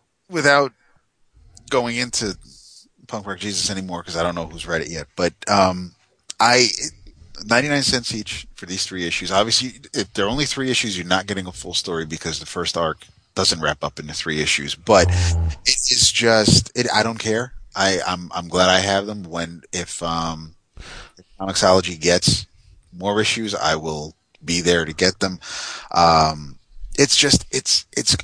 I don't even know how you could describe it. It's crazy. It's It is crazy, but it is of of its time too. I think Post Brothers could only come out in the eighties. Yeah, yeah, exactly. Which is- ma- you know, okay, that that's kind of stupid to say that. It, it No, seems a- like, no, no, it's okay, and that, and that's it's like and Nexus. that's a very true statement. reading Nexus. but it, it's it's it's devil may care. I mean, you can't really pin it down. So it it reads like uh, something out of the seventies, but it has the, an eighties sensibility to it, which is cool, right? with the music connection and and, and Oh, big, yeah. Attitudes, especially Ron Post's attitude. I mean, it's but it's. I mean, the the first the first couple issues are just Ron Post killing himself because there are all these Ron Posts running around because he has he's he he's trying to to get this. We'll call it a treasure. He's he's on a mission, but there other Ron Posts are also in on the mission and trying to stop him and and it's just it's violent it's it's I don't even want to. It's not nonsensical because there's, there's a reason for everything, and it. I think it's the It- phonogram of its time, right? It's really tied to music. well, th- some of the, some of the backups, like Yeah, that's what I'm. I'm looking at the notes from the attic. I mean, they're just all record reviews by Matt Matt Howarth. but, but the main story not so much. No, but there is a music. Oh yes, Con- there's all the, the content is, is pretty strong. Yeah, There's I'm a heavy sur- metal feel. I mean, and I don't mean Ooh, heavy metal boobies. music. I mean, I mean, heavy metal, the the magazine. Right. Uh, it's it's uh, did, didn't it premiere actually in um? Oh no no no they they did work. Stathis and uh, and Howarth did um. yeah. I think Howarth did some stuff for Epic too, right? Didn't he? Epic Illustrated. Pretty sure. I know he's in Taboo. There's, he did uh, uh, some stuff for Bissette's uh, Taboo anthology. I I am just I I def, you know if if you got a couple of bucks you're looking to buy something on Comixology just just do this. It's it's just it's it really is it's crazy. It's not it it's not going to change your worldview, but I think it really is just one of those things where it's like this is pretty cool. I I the art I'm just I, I'm blown away by the art. I I love Yeah. Howard's art. It's it's it's amazing. But it's I I was quite pleased to see because um, Savage Henry is also on Comixology. I think a buck a piece. How many? Like the whole the whole um, run, or I think uh, I think six issues. Hmm. Nice. Now, see, I, I, I gotta wonder why a guy like Matt Howarth, who's sitting on, all, all told, maybe a hundred, a hundred comics, right? Why not bundle them all and price and price them, bundle them all uh, digitally and price them attractively and, and, and get your name out there. Man, Howarth is a brilliant cartoonist. Throw that name around today, how many people would pick up on it? I in, know. in, a, in a room of 100 maybe 10 right and he he's he's valuable. The guy produces great work. He's he's an amazing cartoonist. Let's get the name out. Why i i just i don't understand it. If i had this much great work under my belt i would be trying to get it out in every format i could. iphone ipad digital uh you know everything. Seven seven issues of Savage Henry, ninety nine cents each. Mhm. Uh, uh, the three issues of those annoying Post Brothers, and he's also um, he did a helix what is it downsized. Okay. For three ninety nine, you can get downsized, which is a parent's fiftieth wedding anniversary gives old friends a reason to reunite and take stock of their lives. Mix in some porn, weed, nice requited love, and a sick kitty cat, and you have the downsize. Think the big chill for the new millennium and Matt Howarth's tale of modern life, sad and glorious while ringing with truth. Huh. Nice. He did a um, pages. a Helix series too. What was it called? Um, Starcrossed. I think it was only two issues. Remember Helix? Vertigo's attempt at the the science fiction thing. Isn't that where? Um, That's where Trans- Transmet. Yeah, yes. Yeah. Starcrossed. No, three issues. I think it was from from Helix. Oh, go in 2012. Sonolux Records released Howarth's 110-page graphic novel, The Last of the Neon Cynics, as a PDF file on an enhanced CD, also featuring nine pieces composed by musician Bill Nelson as a soundtrack. Set in the 20th nice. century, the science fiction western features an intergalactic cowboy called Cassidy. I gotta get it. Do Gotta it. get it. I lost, tra- I lost track with Howarth over the years. Yeah, Thank I- you for for bringing him up again. The DC Comics Import Helix released Howarth's three-issue limited series Starcrossed in '97. Okay. Love it. Love it. There you go. So there's your flashback a little bit. Particle Dreams Flashback. was a magazine out of uh, Yes. Fantagraphics that is awesome. I have all those. That's, Uh, that's what I remember. I remember that full page ad for Particle Dreams in Amazing Heroes. Yeah. And I'm a, a huge fan of the Residents, so it makes sense that I would have all of Comics of Two Cities. And uh, Howarth designed the moles for the Mark of the, the Mole trilogy, the Residents Mole trilogy. The, uh, Howarth did a lot of graphic design work for the Residents. He may even be a resident. Who the hell knows? Because we don't know who the Residents are. Nobody knows. Love his art. Damn. Yep. Okay, David, that was awesome. I'm glad. We're bringing it this week. Everybody brought good stuff, right? All right, Wood, you're up next. Oh, Uh oh. Wah, wah, wah. Wah, wah, wah. did did anybody Sad trombone. get or uh, or read Punk Rock Jesus number one? I have it. I didn't read it yet. Okay. It sure is pretty. It it is pretty. It is pretty. I was just taken aback at the damn thing's black and white. I was like, what? I mean, it's great. Yeah. I, but risky a little bit. I believe Are it y'all, was. are uh, y'all reading? Are y'all caught up on on Saga? No. uh, right up four. Five came out today, I think. Oh yeah, then okay, then no, I'm, I'm only up to four. You all need to read Saga because Absolutely, it's really good. dude. Oh, nothing, hey, um, before You we know- go on, can we can we throw a gigantic, huge Rats. light off the fireworks? Boof. Congratulations to Mike Norton. Yes. Yes, it's about goddamn time. I'm so incredibly happy for him. Yeah. I mean, Mike, Mike is a guy that I've known for going on six years now here in Chicago, and all he does is work hard at making comic books, and he's so talented and so smart, and So blushing. beyond, beyond that, just a a sincerely nice and good person. Yeah. And for him to win an Eisner for for Battle Pug, I I am. It's like okay, there is fucking justice in the universe. You Yeah. know, it's like there are the people that work hard and are good and are talented and deserve things do get do get their just rewards and Yes. Mike won the Eisner for, for best digital comic for, for Battle Pug. And I am so, so proud and so happy for him that, um, yeah, it's go buy, if you haven't bought the hardcover from Dark Horse, buy Battle Pug. Yeah. You know, can I be honest? Uh huh. I'm I'm I'm overjoyed that Mike won, but I'm even happier that he won for something that is His. Completely It is. completely him. Yep. Now, uh, here's the, where I have to be honest. Gravity yeah, whatever. Not just. I mean, it's another. It's another superhero. It was well done, but let's be honest. It's another damn superhero. Battle Pug. That's all Mike. It, it's it and it's unique to him as an artist, and that is why it's it's even better that he won with this because they're giving the award to Mike Norton. They're not giving the award for great work by Mike Norton. This Battle Pug is Mike Norton. The whole damn thing is is him on paper, which is awesome, and that's why I'm glad he won for this. Gravity, okay, Well, yeah. I mean, yeah, was- yeah, gravity's good, you know, That's, but that's what Sean McKeever did. there's a billion gravities out there, but this story is is special. There's a there's something very unique about Battle Pug, and that's the Mike Norton element. Right there, it is. Exactly.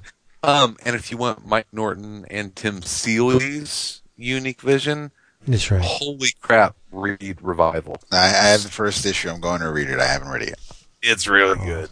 It's Slacker. really, really, really I know. You just Well, spend why all the time wanna- on why would I crap on that that? Darwyn Cooke Why crap. would I want to read that after reading Parker? Just and not give it the fair shake it deserves. Vince, Because when I'm going to read it I'm going to be like, this is crap. I'm telling you, Vince, Revival is your book. Oh, I have it. I, I have it. I just haven't gotten around to reading it. It is, But I will. is- dude, it's horror and sex and smart conspiracy goofiness. It's, I mean, it's like if Vince sat down with, with Tim and Mike and said, I want you to write a book for me, they would have written Revival. Yeah, but there'd be So- more cocks in it. Right. I'm not saying there's not. fighting cock. No, I, I've I've been hooked on Seeley for a while. I mean, uh, not only the hack slash, but like the hoax hunters thing, the backup that spun out of out no, of. Um, that's not Tim. I know, but it is a product of. You know what I mean? So I follow the things that spin out of his stuff. No, that well, that's Tim's brother, Steve. Right, but hoax hunters appeared as a backup in hack slash. Oh yeah, yeah, yeah, yeah. Yeah, so I followed it out of Mike- of Mike hack slash. I, I knew where you were going. Steve. Yeah, thank you.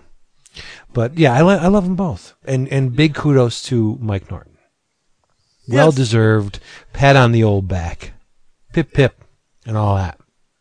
The, um, Just remember us, yeah, yeah, right. Eisner Eisner winner. We're literally the little people next to you. The uh, eh, but since we got away from it real quick, my notes from from saga number four, I, I nothing as I'm reading it after four issues, nothing feels wasted. Nothing is No.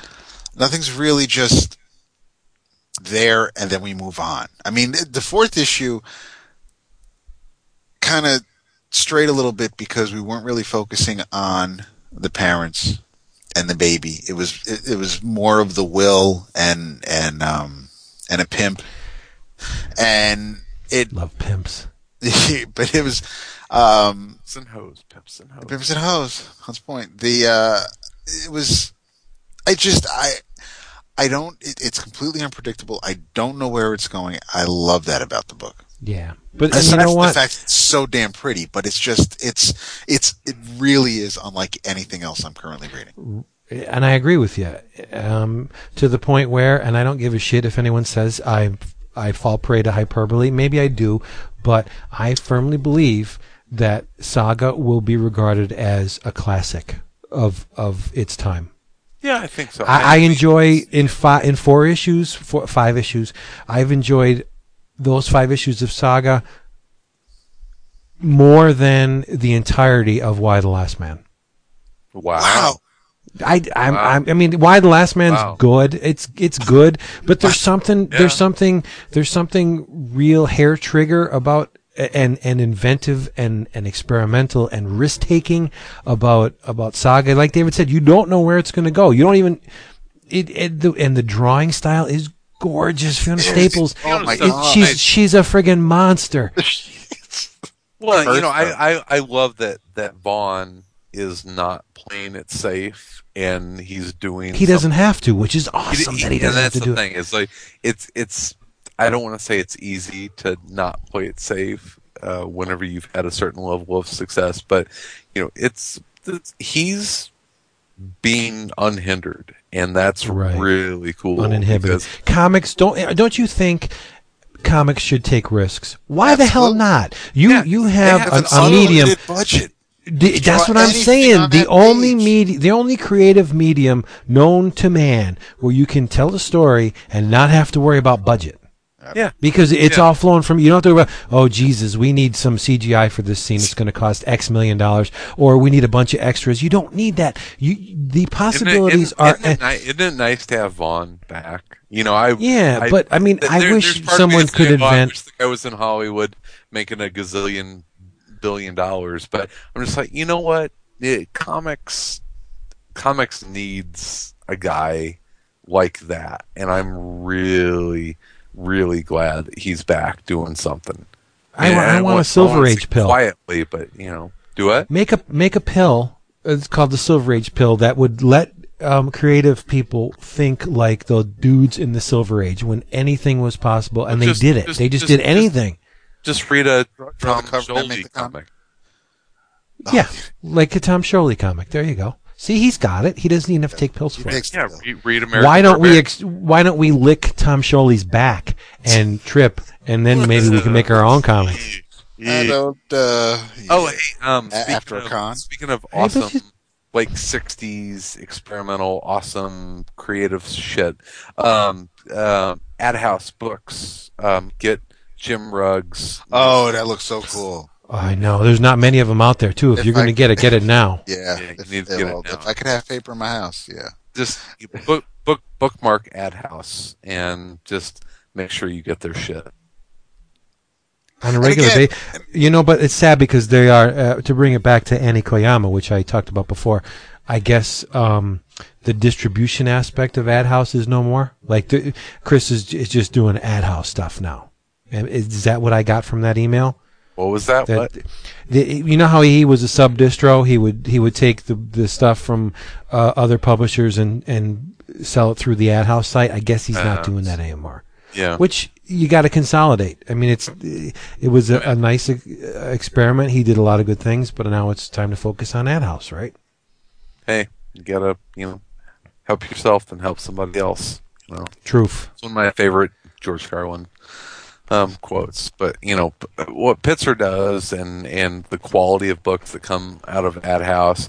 You know, we talked about Fantagraphics, and you know, you look at stuff that is coming out of Archaia and Ad House. Those publishers, I mean, you can. I mean, we, we've been we've been very non DC and, and Marvel for for most of this episode, and man, that's that's where it's going. I keep feeling more and more, and and I know that those books will always sell, and people will always read Spider Man. But you know, that's if you want to be on on the edge of where this medium is, and probably where it's going. I, I look at what's coming out from you know, and you know, thank God for for DC and Vertigo. I talked about Get Jiro, that that's Vertigo, but you know, IDW and Ad House and and Fantagraphics and Boom and you know, all of those all of those publishers, they are pushing the envelope and in where comics are going and it's it's exciting. There's a lot of as much doom and gloom as is out there. There's some really cool shit coming out. Yeah, I think I need to expose myself to more uh, archaic stuff. Because oh, when you mentioned them in the same breath as, as Fantagraphics and Madhouse, I was like, really? But yeah, I guess. I guess they do fit because they do Killer, right? They, they, Jason, right? They did Cyclops. Cyclops, yeah, and and, uh, and um, that that um, Mouse Guard. Well, yeah, they do Mouse Guard. no, and uh, Mouse Guard is an accomplished piece of work. I'm sorry, you know. Uh, yeah, see, that's what I'm saying. I, I need to, to, to expose. Oh, they did that. Um, the the the the four issues that uh, you talked about a couple months ago, Vince. Yeah, the dark was a Dark Millennium, right? Yes. Yes. Very good stuff, right? Mr. Murder is dead. Yeah, I think it's just that the fact that they're all over the map. Like Fantagraphics does yeah. a certain type of book, but no, uh, Archaia, they're like they they take risks outside of their comfort zone, right? But Fantagraphics does Disney stuff, but then they'll do yeah, the RD and then they'll do Peanuts, and then they'll turn around the only Peanuts. Yeah, and then they'll do you know the the Hernandez brothers. So you know, Fantagraphics is is more diverse than people think they are. It's yeah. Um, I need to think about that. They are diverse. Uh, I'll give you that, but it's it's it's a certain kind of diversity. Like uh, you know, you have your Johnny Ryans. Yeah. Uh, archival diverse, I guess. Yeah, I'm just glad they're still around. Mm-hmm. Um, Fantagraphics has been chugging along for decades, and, and just when you, you know, you you want to you want to talk about my growth as a comic book fan? It's seven years ago. I didn't know who Fantagraphics was. Now I can't imagine comics without Fantagraphics. Yeah. yeah. It's you know no love and rockets. Ah! Honest to God. So, yeah. Really? No, I, I don't want to. See, that's the thing. I don't want to live in that world without yeah. the Hernandez brothers making comics. Oh, I, yeah. Uh, did you read the thing that um, uh, from Dark Horse that Gilbert published? That Fatima, the Blood Spinners? No. No. Jesus. Uh, wow. I didn't expect it to be what it was. It's like like uh, let's see how many ways we can blow holes in people's heads. It's totally yeah, it's different. It's very different. Um, what is it? A four issue miniseries, black and white. Um, I, I don't know where if it falls in that same pseudo movie universe that that he's been doing in the the, the Love and Rockets stories. You know how he has that that fictionalized uh, movie universe and with the characters that he's been pulling through his uh, Love and Rockets stories. You know what I'm talking about, like the vampire stuff that he's been doing. I don't know if this falls in uh, with that, but it, uh, it's wow, it's violent. It's like wow, you're you're taking a total uh, different direction than your brother, but that's okay. I mean, that's why you're two different people. Yeah. Uh, great cartoonists, both of them. I just wish, oh, yeah, yeah. I, th- I wish Gilbert would go back to Luba just for a little while. Just go oh. back, go back to Palomar just for a little while. Man, he was in Palomar for 25 years. I know, but it's a long know. time to carry carry water.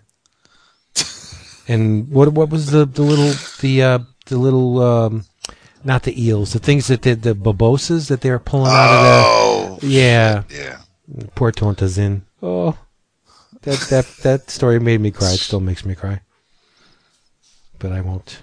I won't say any more thing about it because you got to read Love and Rockets. You do. Oh, yes. and speaking of, yes, Fantagraphics is now on Comixology. with the Hernandez brothers. Yeah, I know that's totally unexpected. I know.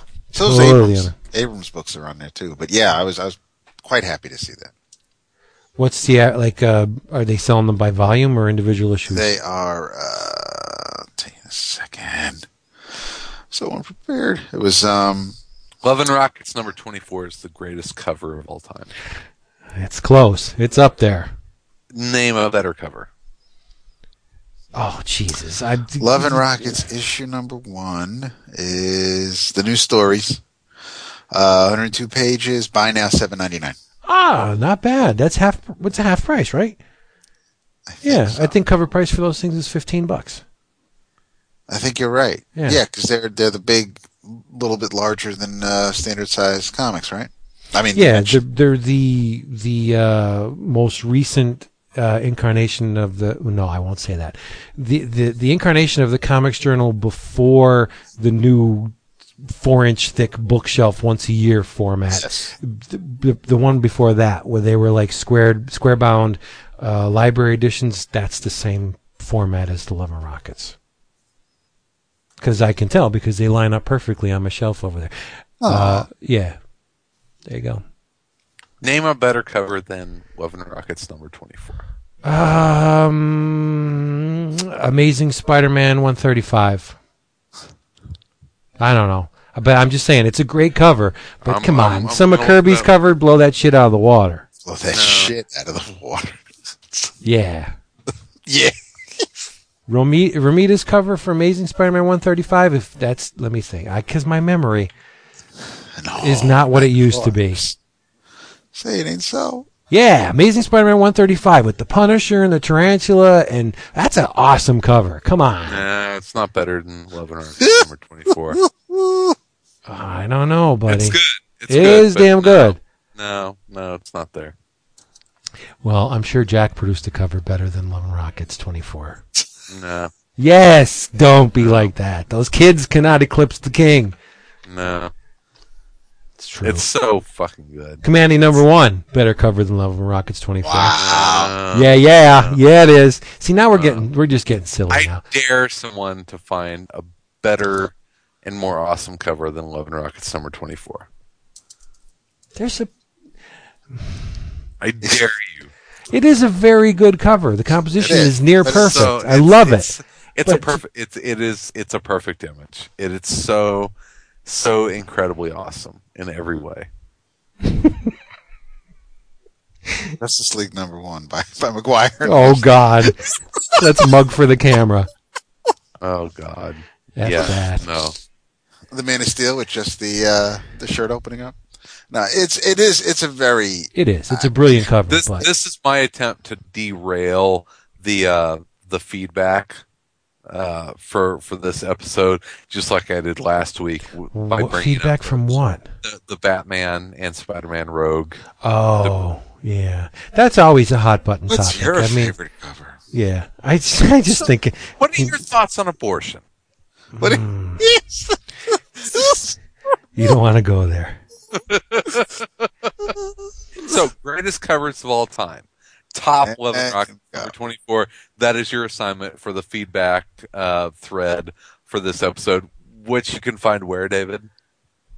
Forum.bullpenbulletinspodcast.com. You're so professional. I love it.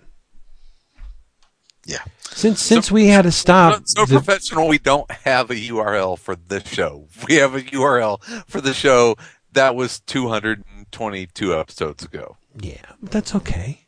It's kind of our shtick. It is. Read Popeye. Um, so what? do we do the? Uh, the I don't see. I'm I'm I'm befuddled here because I don't know how much we have in the bag because we got to stop. Let's do it. Let's finish up. What's in your travels? Let's get out of here. And Oh, I'll- short and sweet this week. This episode of I'll drag it out. This episode of Eleven O'clock Comics has been brought to you by Discount Comic Book Service, DCBService.com, where you can get your favorite funny books and collectibles at Wamba discounts anywhere from 35 to 75% off their monthly uh, spotlighted specials. Like I said, you can get some pretty sweet swag this month for not a whole lot of cash. All 55 DC number zero issues, 8723, Fashion Beast number one out of Avatar, that Alan Moore guy. You may have heard of him. Uh, Buck 99, Happy number one, a miniseries from Grant Morrison and Darick Robertson, $1.49, and the big ass Meta Barons Ultimate Collector's Edition, $32.97. And in your travels, do yourself a favor. Do not take your eyes off IDW because they are doing, they continue to do great work. I read Mars Attacks number one.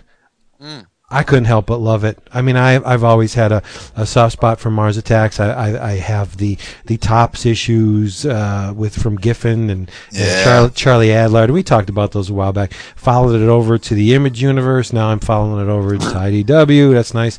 Um, That's for Jason. written and lettered by John Layman. Chew on that name for a little while. Uh, art by John John McCrea uh, from The Hitman. He's a great artist. Colored by Andrew Elder, and it's it's just a, a- continuation of the uh, famed Topps uh, card series. Uh, well, no, was it? Yeah, the the Norman Saunders, Wally Wood, Bob Powell, uh, famous card series, Mars Attacks. It was great, and it, and it, you know, it's uh, it's not highbrow entertainment. It's it's fun, fifties schlock sci-fi. Uh, people get killed, heads will roll, um, zombies or not zombies, um, Martians, UFOs, giant bugs. You got to read it and it's really cool. They have this thing um, every so often where they'll drop a panel that is numbered to look like one of the actual cards from the series uh, into the narrative of you know of the story. So it's it's cool and it works. It, it's it's great. Three ninety nine. They put out a whole bunch of issues for the the first issue, one for every uh, card in the series, and it's got the spot spot varnish on it. It's an amazing thing. Read Mars Attacks. It's fun. You have to know nothing else. Are you guys still there? Are you dead? No, I didn't want to interrupt, is. homie. I love so Mars Attacks, and you know what? This will also cause some controversy. I think the Mars Attacks movie is awesome. I love Mars Attacks. It was hilarious. Burton did not give a shit. He just wanted to go in there and make a silly ass movie, That's okay. Yeah. and it worked. Uh, and that was from IDW. IDW Mars Attacks. John Layman. Um, Walking John Key, Layman. um, Volume Five, Clockworks came out. Read that because everything that Joe Hill does is really good. Um, I'm I'm gonna rapid fire here. Um, the new Black Sad hardcover is out. Read that because It's Jason and I, Jason and I Ten bucks on Amazon for that Black Dude, Sad. It's How much? so pretty, so nice. It's ten something. I saw it. The Black Sad three. I'm so tempted. So Yeah, nice. it's Get- cheap. just The cheapness. Don't don't tempt. Just get. Um, Dude. Dude. um, Battle Pug hardcover, awesome. Get it. It's it's not expensive and it's awesome. And The Eisner Award winning Battle Pug. yes, and you can give it to your nephews. Um, but my far and away on how old best deal, True, there's ass. best like value for your dollar. I was blown away by how fucking packed with comics this thing was for 50 bucks and it's less than that at your online um, uh, purchasing portals. Oh, I'm going to fire up the online purchasing portal. That's the all-encompassing. my Just go Zephyr. online. Um, the Hellboy Archive Oh, Volume man. Five. Five. Holy God, is it so so beautiful? Oh no. And it's the biggest one yet. You need a It's- right-handed Doom to hold it. You do need a, a gigantic metal red hand to hold this thing up in all of its glory. Shit. Yeah, the, the Hellboy Archive Volume Five. It uh, it brings everything up through the Wild Hunt, which if you are a Duncan Fegredo fan, you Who's have not? to own this. Who wouldn't be? And, and if you're not a Duncan Fegredo fan, I don't want to know you. You're dead to me. Yeah. Um, boy, is he good. Scarab. That that guy is Jay and Silent Bob. so Yeah.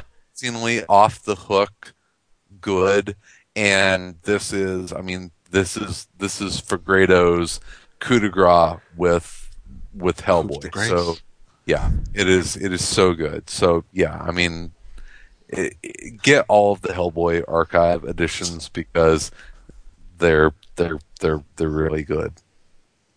They deserve. Your house deserves them. Yes, Your house, You- yes. You deserve them. I I only have up to three. I'm, I'm quite stupid. Slacker City. You need I to know. get four and five now because I have the singles of those. right though. now. Didn't I? Yeah, no, no. Oh, uniformity. Are they Trade oversized- dress. Are they oversized and on archival paper? No, they are not. They're in a box and naked. I don't bag shit anymore. Hey, I don't. I don't. I refuse to spend money on mylar bags anymore. Nope.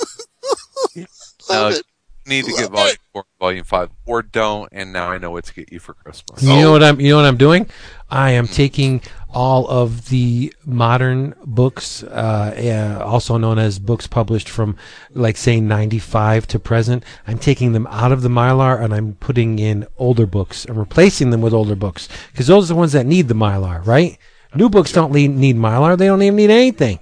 That paper is going to be around for a gazillion years. The old stuff, not so much. Much.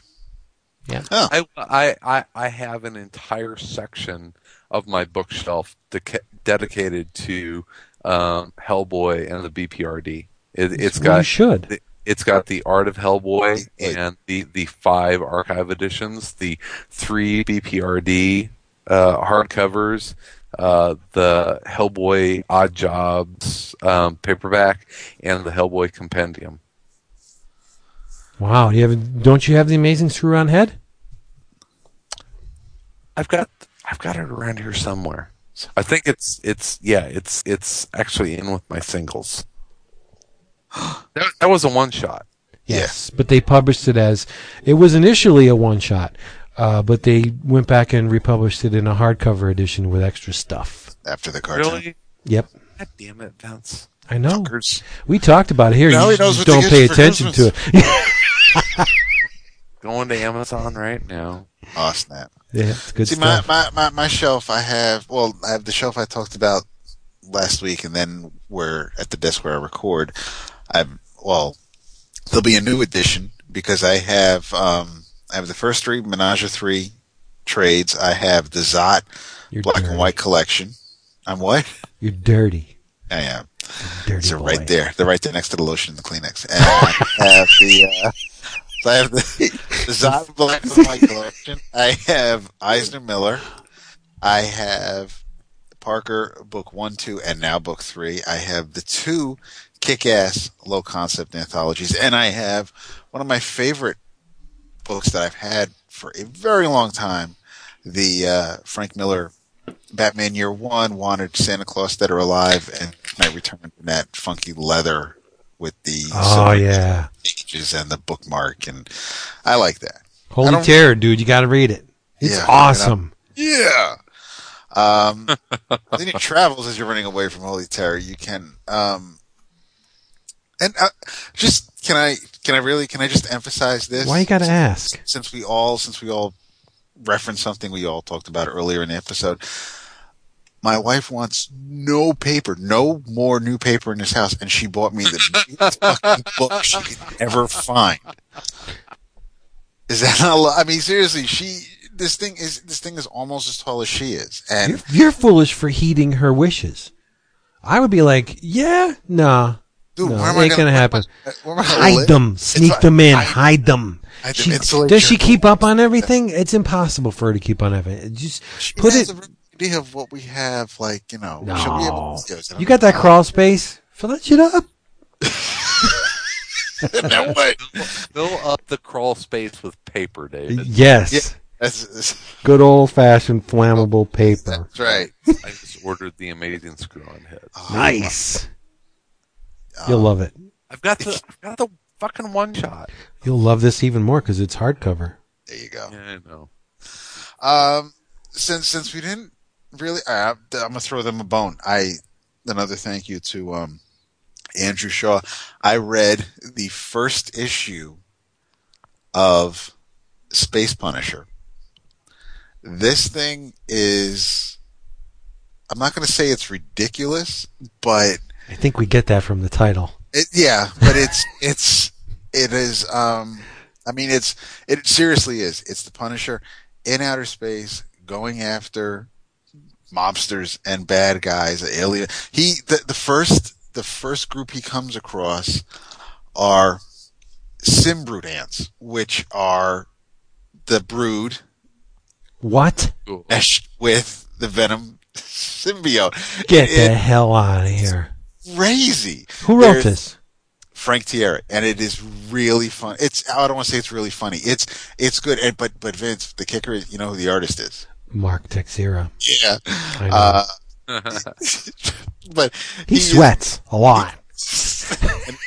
he doesn't do what I asked, him, but it, it, wow, you're never gonna let that go. That makes But- Well, you, sense. you know who you're dealing with, right? It's I David. know. that's Holds true. a grudge, Hey, man. Holds a It grudge. was, it was like three days. I'll I'm ready back. for you, Mark. Okay. All right. All right. Whatever. All right, Renee. Thanks. wow. It's editing job there, but so, um, it. Now, is this Punisher, uh, Space Punisher, a one shot or is it a miniseries? What is it? I believe it's a four issue miniseries. Nice. It is, um, and it's it looks like it's painted by Mark. The art, the art. I mean, it's Mark. It, the art's gorgeous. Tex knows knows his shit. Um, it, but it's there's there's a character that Corsair is in this. Um, Frank has a little uh, robot cohort, kind of like Twiggy from from Buck Rogers. It's just it's uh, the computer's name is Maria. Um, it's it does if you know Marvel and their characters, like there's um there's an appearance by Deadpool and Sabretooth and Magneto and the leader like like there's the six the six figure hand and, and that and that consists of the the various um crime bosses like the leader like Magneto um and I guess it's going to be the, the story will be Frank going up against the six figured six figured hand and um fingered hand there we go Now, this sounds like a lot of content for a regular. Is it a oversized issue? Like, is it, I don't think it, it did feel like. I mean, there was a lot going on here. it sounds pretty It is. dense. Uh, let me let me let me just go to my comics real quick. It's um, it's. I really liked it. I didn't know what to expect. I I figured it'd be just corny or something, and and I I like Tieri's work, um, and I like Texas work, but the um. when you get it. Yeah, well, if, I, if I'm not if I'm not waiting for it to get signed, if I like what he's published, great. There's uh, the um, yeah. So aside from the Brood, you have you have the Starjammer bar, and that's where Corsair hangs out. Um, there is it's it's violent. Nice. He he has to um he has to uh, meet up with Barracuda, who if if you Nice. read uh, the the you know the Garth stuff. Uh, the six fingered hand consists of the Simbrute Ant Queen, which Frank already took care of. Doctor Octopus, who doesn't have the mechanical arms but has six legs. Six octopus legs from the bottom of his body. Uh, there's the Green Goblin, who looks kind of like a winged demon. Uh, Magneto, who kind of looks almost a little bit mostly like Doctor Strange. There's the Red Skull and Ultron. And, and so This sounds crazy. is crazy, dude. I think you would dig it. Uh, course. yeah, I'm gonna just wait till it's done. I'll buy Yeah. it in, in one shot. That's uh, awesome. It The- does the- sound nuts, doesn't it? This page, you have Sabretooth, Deadpool, and the leader crashing through the wall to, uh, get it, Frank. So, the only thing you could tell me right now to get me more excited is that it's not all ages. Is it mature? it is, oh yeah, I mean, the way, the way this is, so yeah. it's, it's limited series Marvel. Oh, actually, you know what? It, it, I guess their digital covers, copies aren't, um, No, they Aren't- don't rate them. it doesn't, uh, it doesn't say, but I mean, considering we'll get I'm obliterated. just assume. and Corsair's in bed with a bunch of scantily clad alien. Um, Wait a minute. So, oh yeah, that's right. Because um, I'll call her H because I can never say the name. Wasn't she hitting on um Warpath there for a long time? oh, Hepzibah. Hepzibah. Hepzibah. Weren't, weren't her and Warpath like an item? Or, or the uh, before around when X Force was. Uh, Yeah. yeah, Uh, but she's not in this. But there's a um, Of course, there's like, why did I give birth to that half-assed poor excuse Alex. for a man? Alex. No, Scott. Scott. my God, Wishy-washy, There's piss poor leader. where where Corsair is is leaning A against the chicken. Yeah, it's there's a horse. No, this is an all ages dude.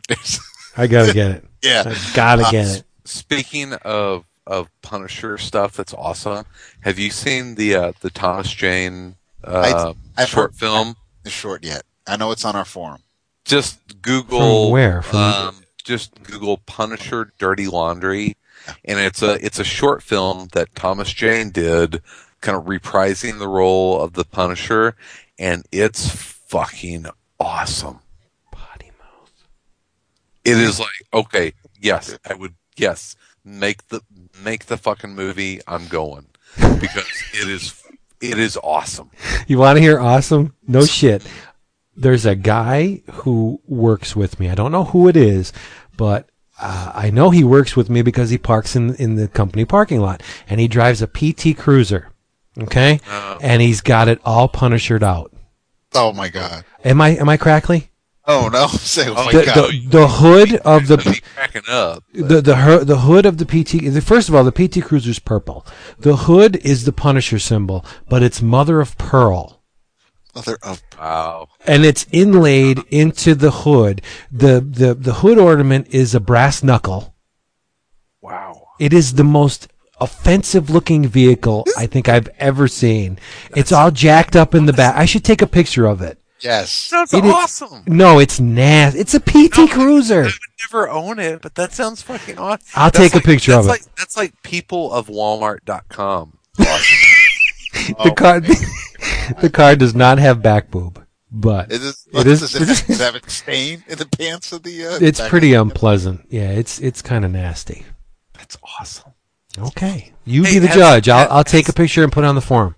Okay. Has Lemire's underwater welder come out? Last week, Well, I think. it's it. Damn it, because I, I mentioned it. It's it was available at Comixology last week last week I'm getting Yes. the title and because it's it not, premiered. not yet because- been released. Bullshit. No, because it. Well, it. I think. I think it premiered at San Diego. I don't think the comic shops have it. I think August third.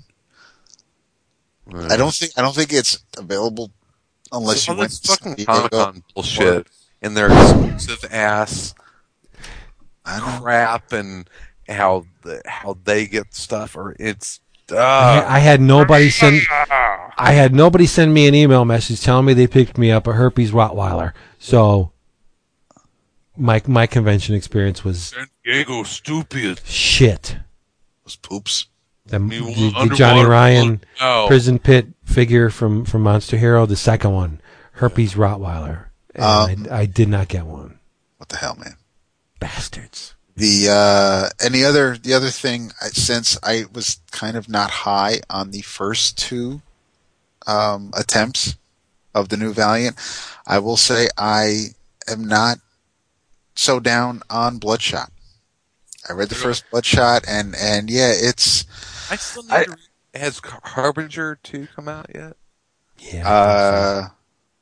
Uh, I I don't know. believe so. I don't know.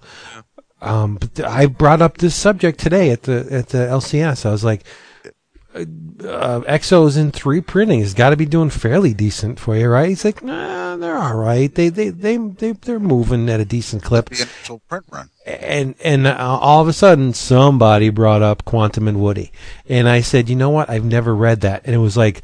You heard all the jaws in the place drop. It's like, and they said, "Dude, this book is so you," and I'm like, "I've never read it." And I said, "It's Christopher Priest, right?" And like, yeah, there's a goat in it, man. And and they, I've I've never read it. dude i have i i have never read it and i own the complete run because i won it on ebay and so i mean it's it's behind me i just haven't had a chance to read it d- and that book is somehow associated with text. Did he do the art?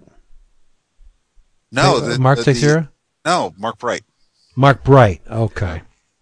Well, So And, and you know, I, I I came down on on Walking Dead 100 a little bit earlier, and that's just my personal preference of, of what I'm Not looking much for though. in, in in comics these days, and so it's nothing against the series. I'm just kind of reached my reached my threshold with it. Saturation but- point. You're done. Congratulations to them for uh, the the the pre-orders on that. Almost 400,000 copies. Yeah. What was it? Three. Three, three 370 plus thousand copies of Walking Dead 100 for an indie book, a creator owned indie book, to be doing almost 400,000 copies. We haven't seen that shit since the fucking 90s. I know, but w- w- and it's exactly that. There were things going on at the comic shop last week that I haven't seen in the in the shop since the nineties. Like guys buying chromium covers and the other covers, and it's like you're buying multiple copies of the same book. I You mean, fool. The, Yeah. that, that, that's, that's quarter bestseller from, you know, Oh, for sure. but you know congratulations for for that entire creative team and the fucking industry that the walking dead has become i mean it, it's a fucking phenomenon I can't and- wait till the show starts it, up again. and it comes from comics and that is you know d- deny it all you want that's fucking awesome that is that is cool Yeah, it is. I just drew a mountain range. That's neither here nor there, but I did. While you were would say, talking, I I drew mean, a mountain I, range. Look at um, that. But I, I, uh, yeah, I am interested in seeing where where Bloodshot's going. I was never really a super huge fan of the original Bloodshot from from the original Never. Valiant. I, I, I like some of it, but I didn't. Well, I liked. I guess I didn't really read his series. I, I also really wasn't keen on Rai, but um. Rai and the Future Force, really? Yeah, yeah, but it was, and which which there's a well, at least back then there was the relation between Bloodshot and and Rai, but um, You know what killed me? The flip books. That, Oh, that really used to uh, frost my ass. and, no, uh, not not the concept of the flip book. The the concept that they would put issues of two different magazines in one flip book. Like I forget what number it is, but say Eternal Warrior number um I'll just throw a number out there. Nine is also Archer and Armstrong number nine. Like, how the hell do you do that? how do you- how do I put that in my box? that, that wreak, no, that wreaks havoc in your spreadsheet. Yes. It does. well, you Uh-huh. don't own the issue, but but now if you go to look, which box is it in? Is it in Exactly. Is it under Archer or is it under Eternal Warrior? I don't know. buy two?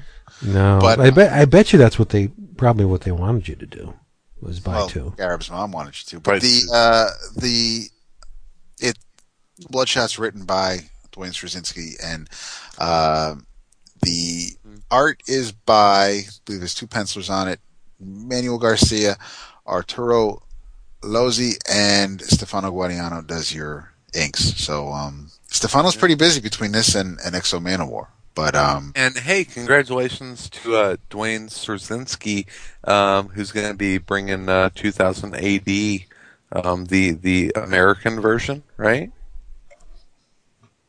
Really? Is that what that whole IDW thing's about?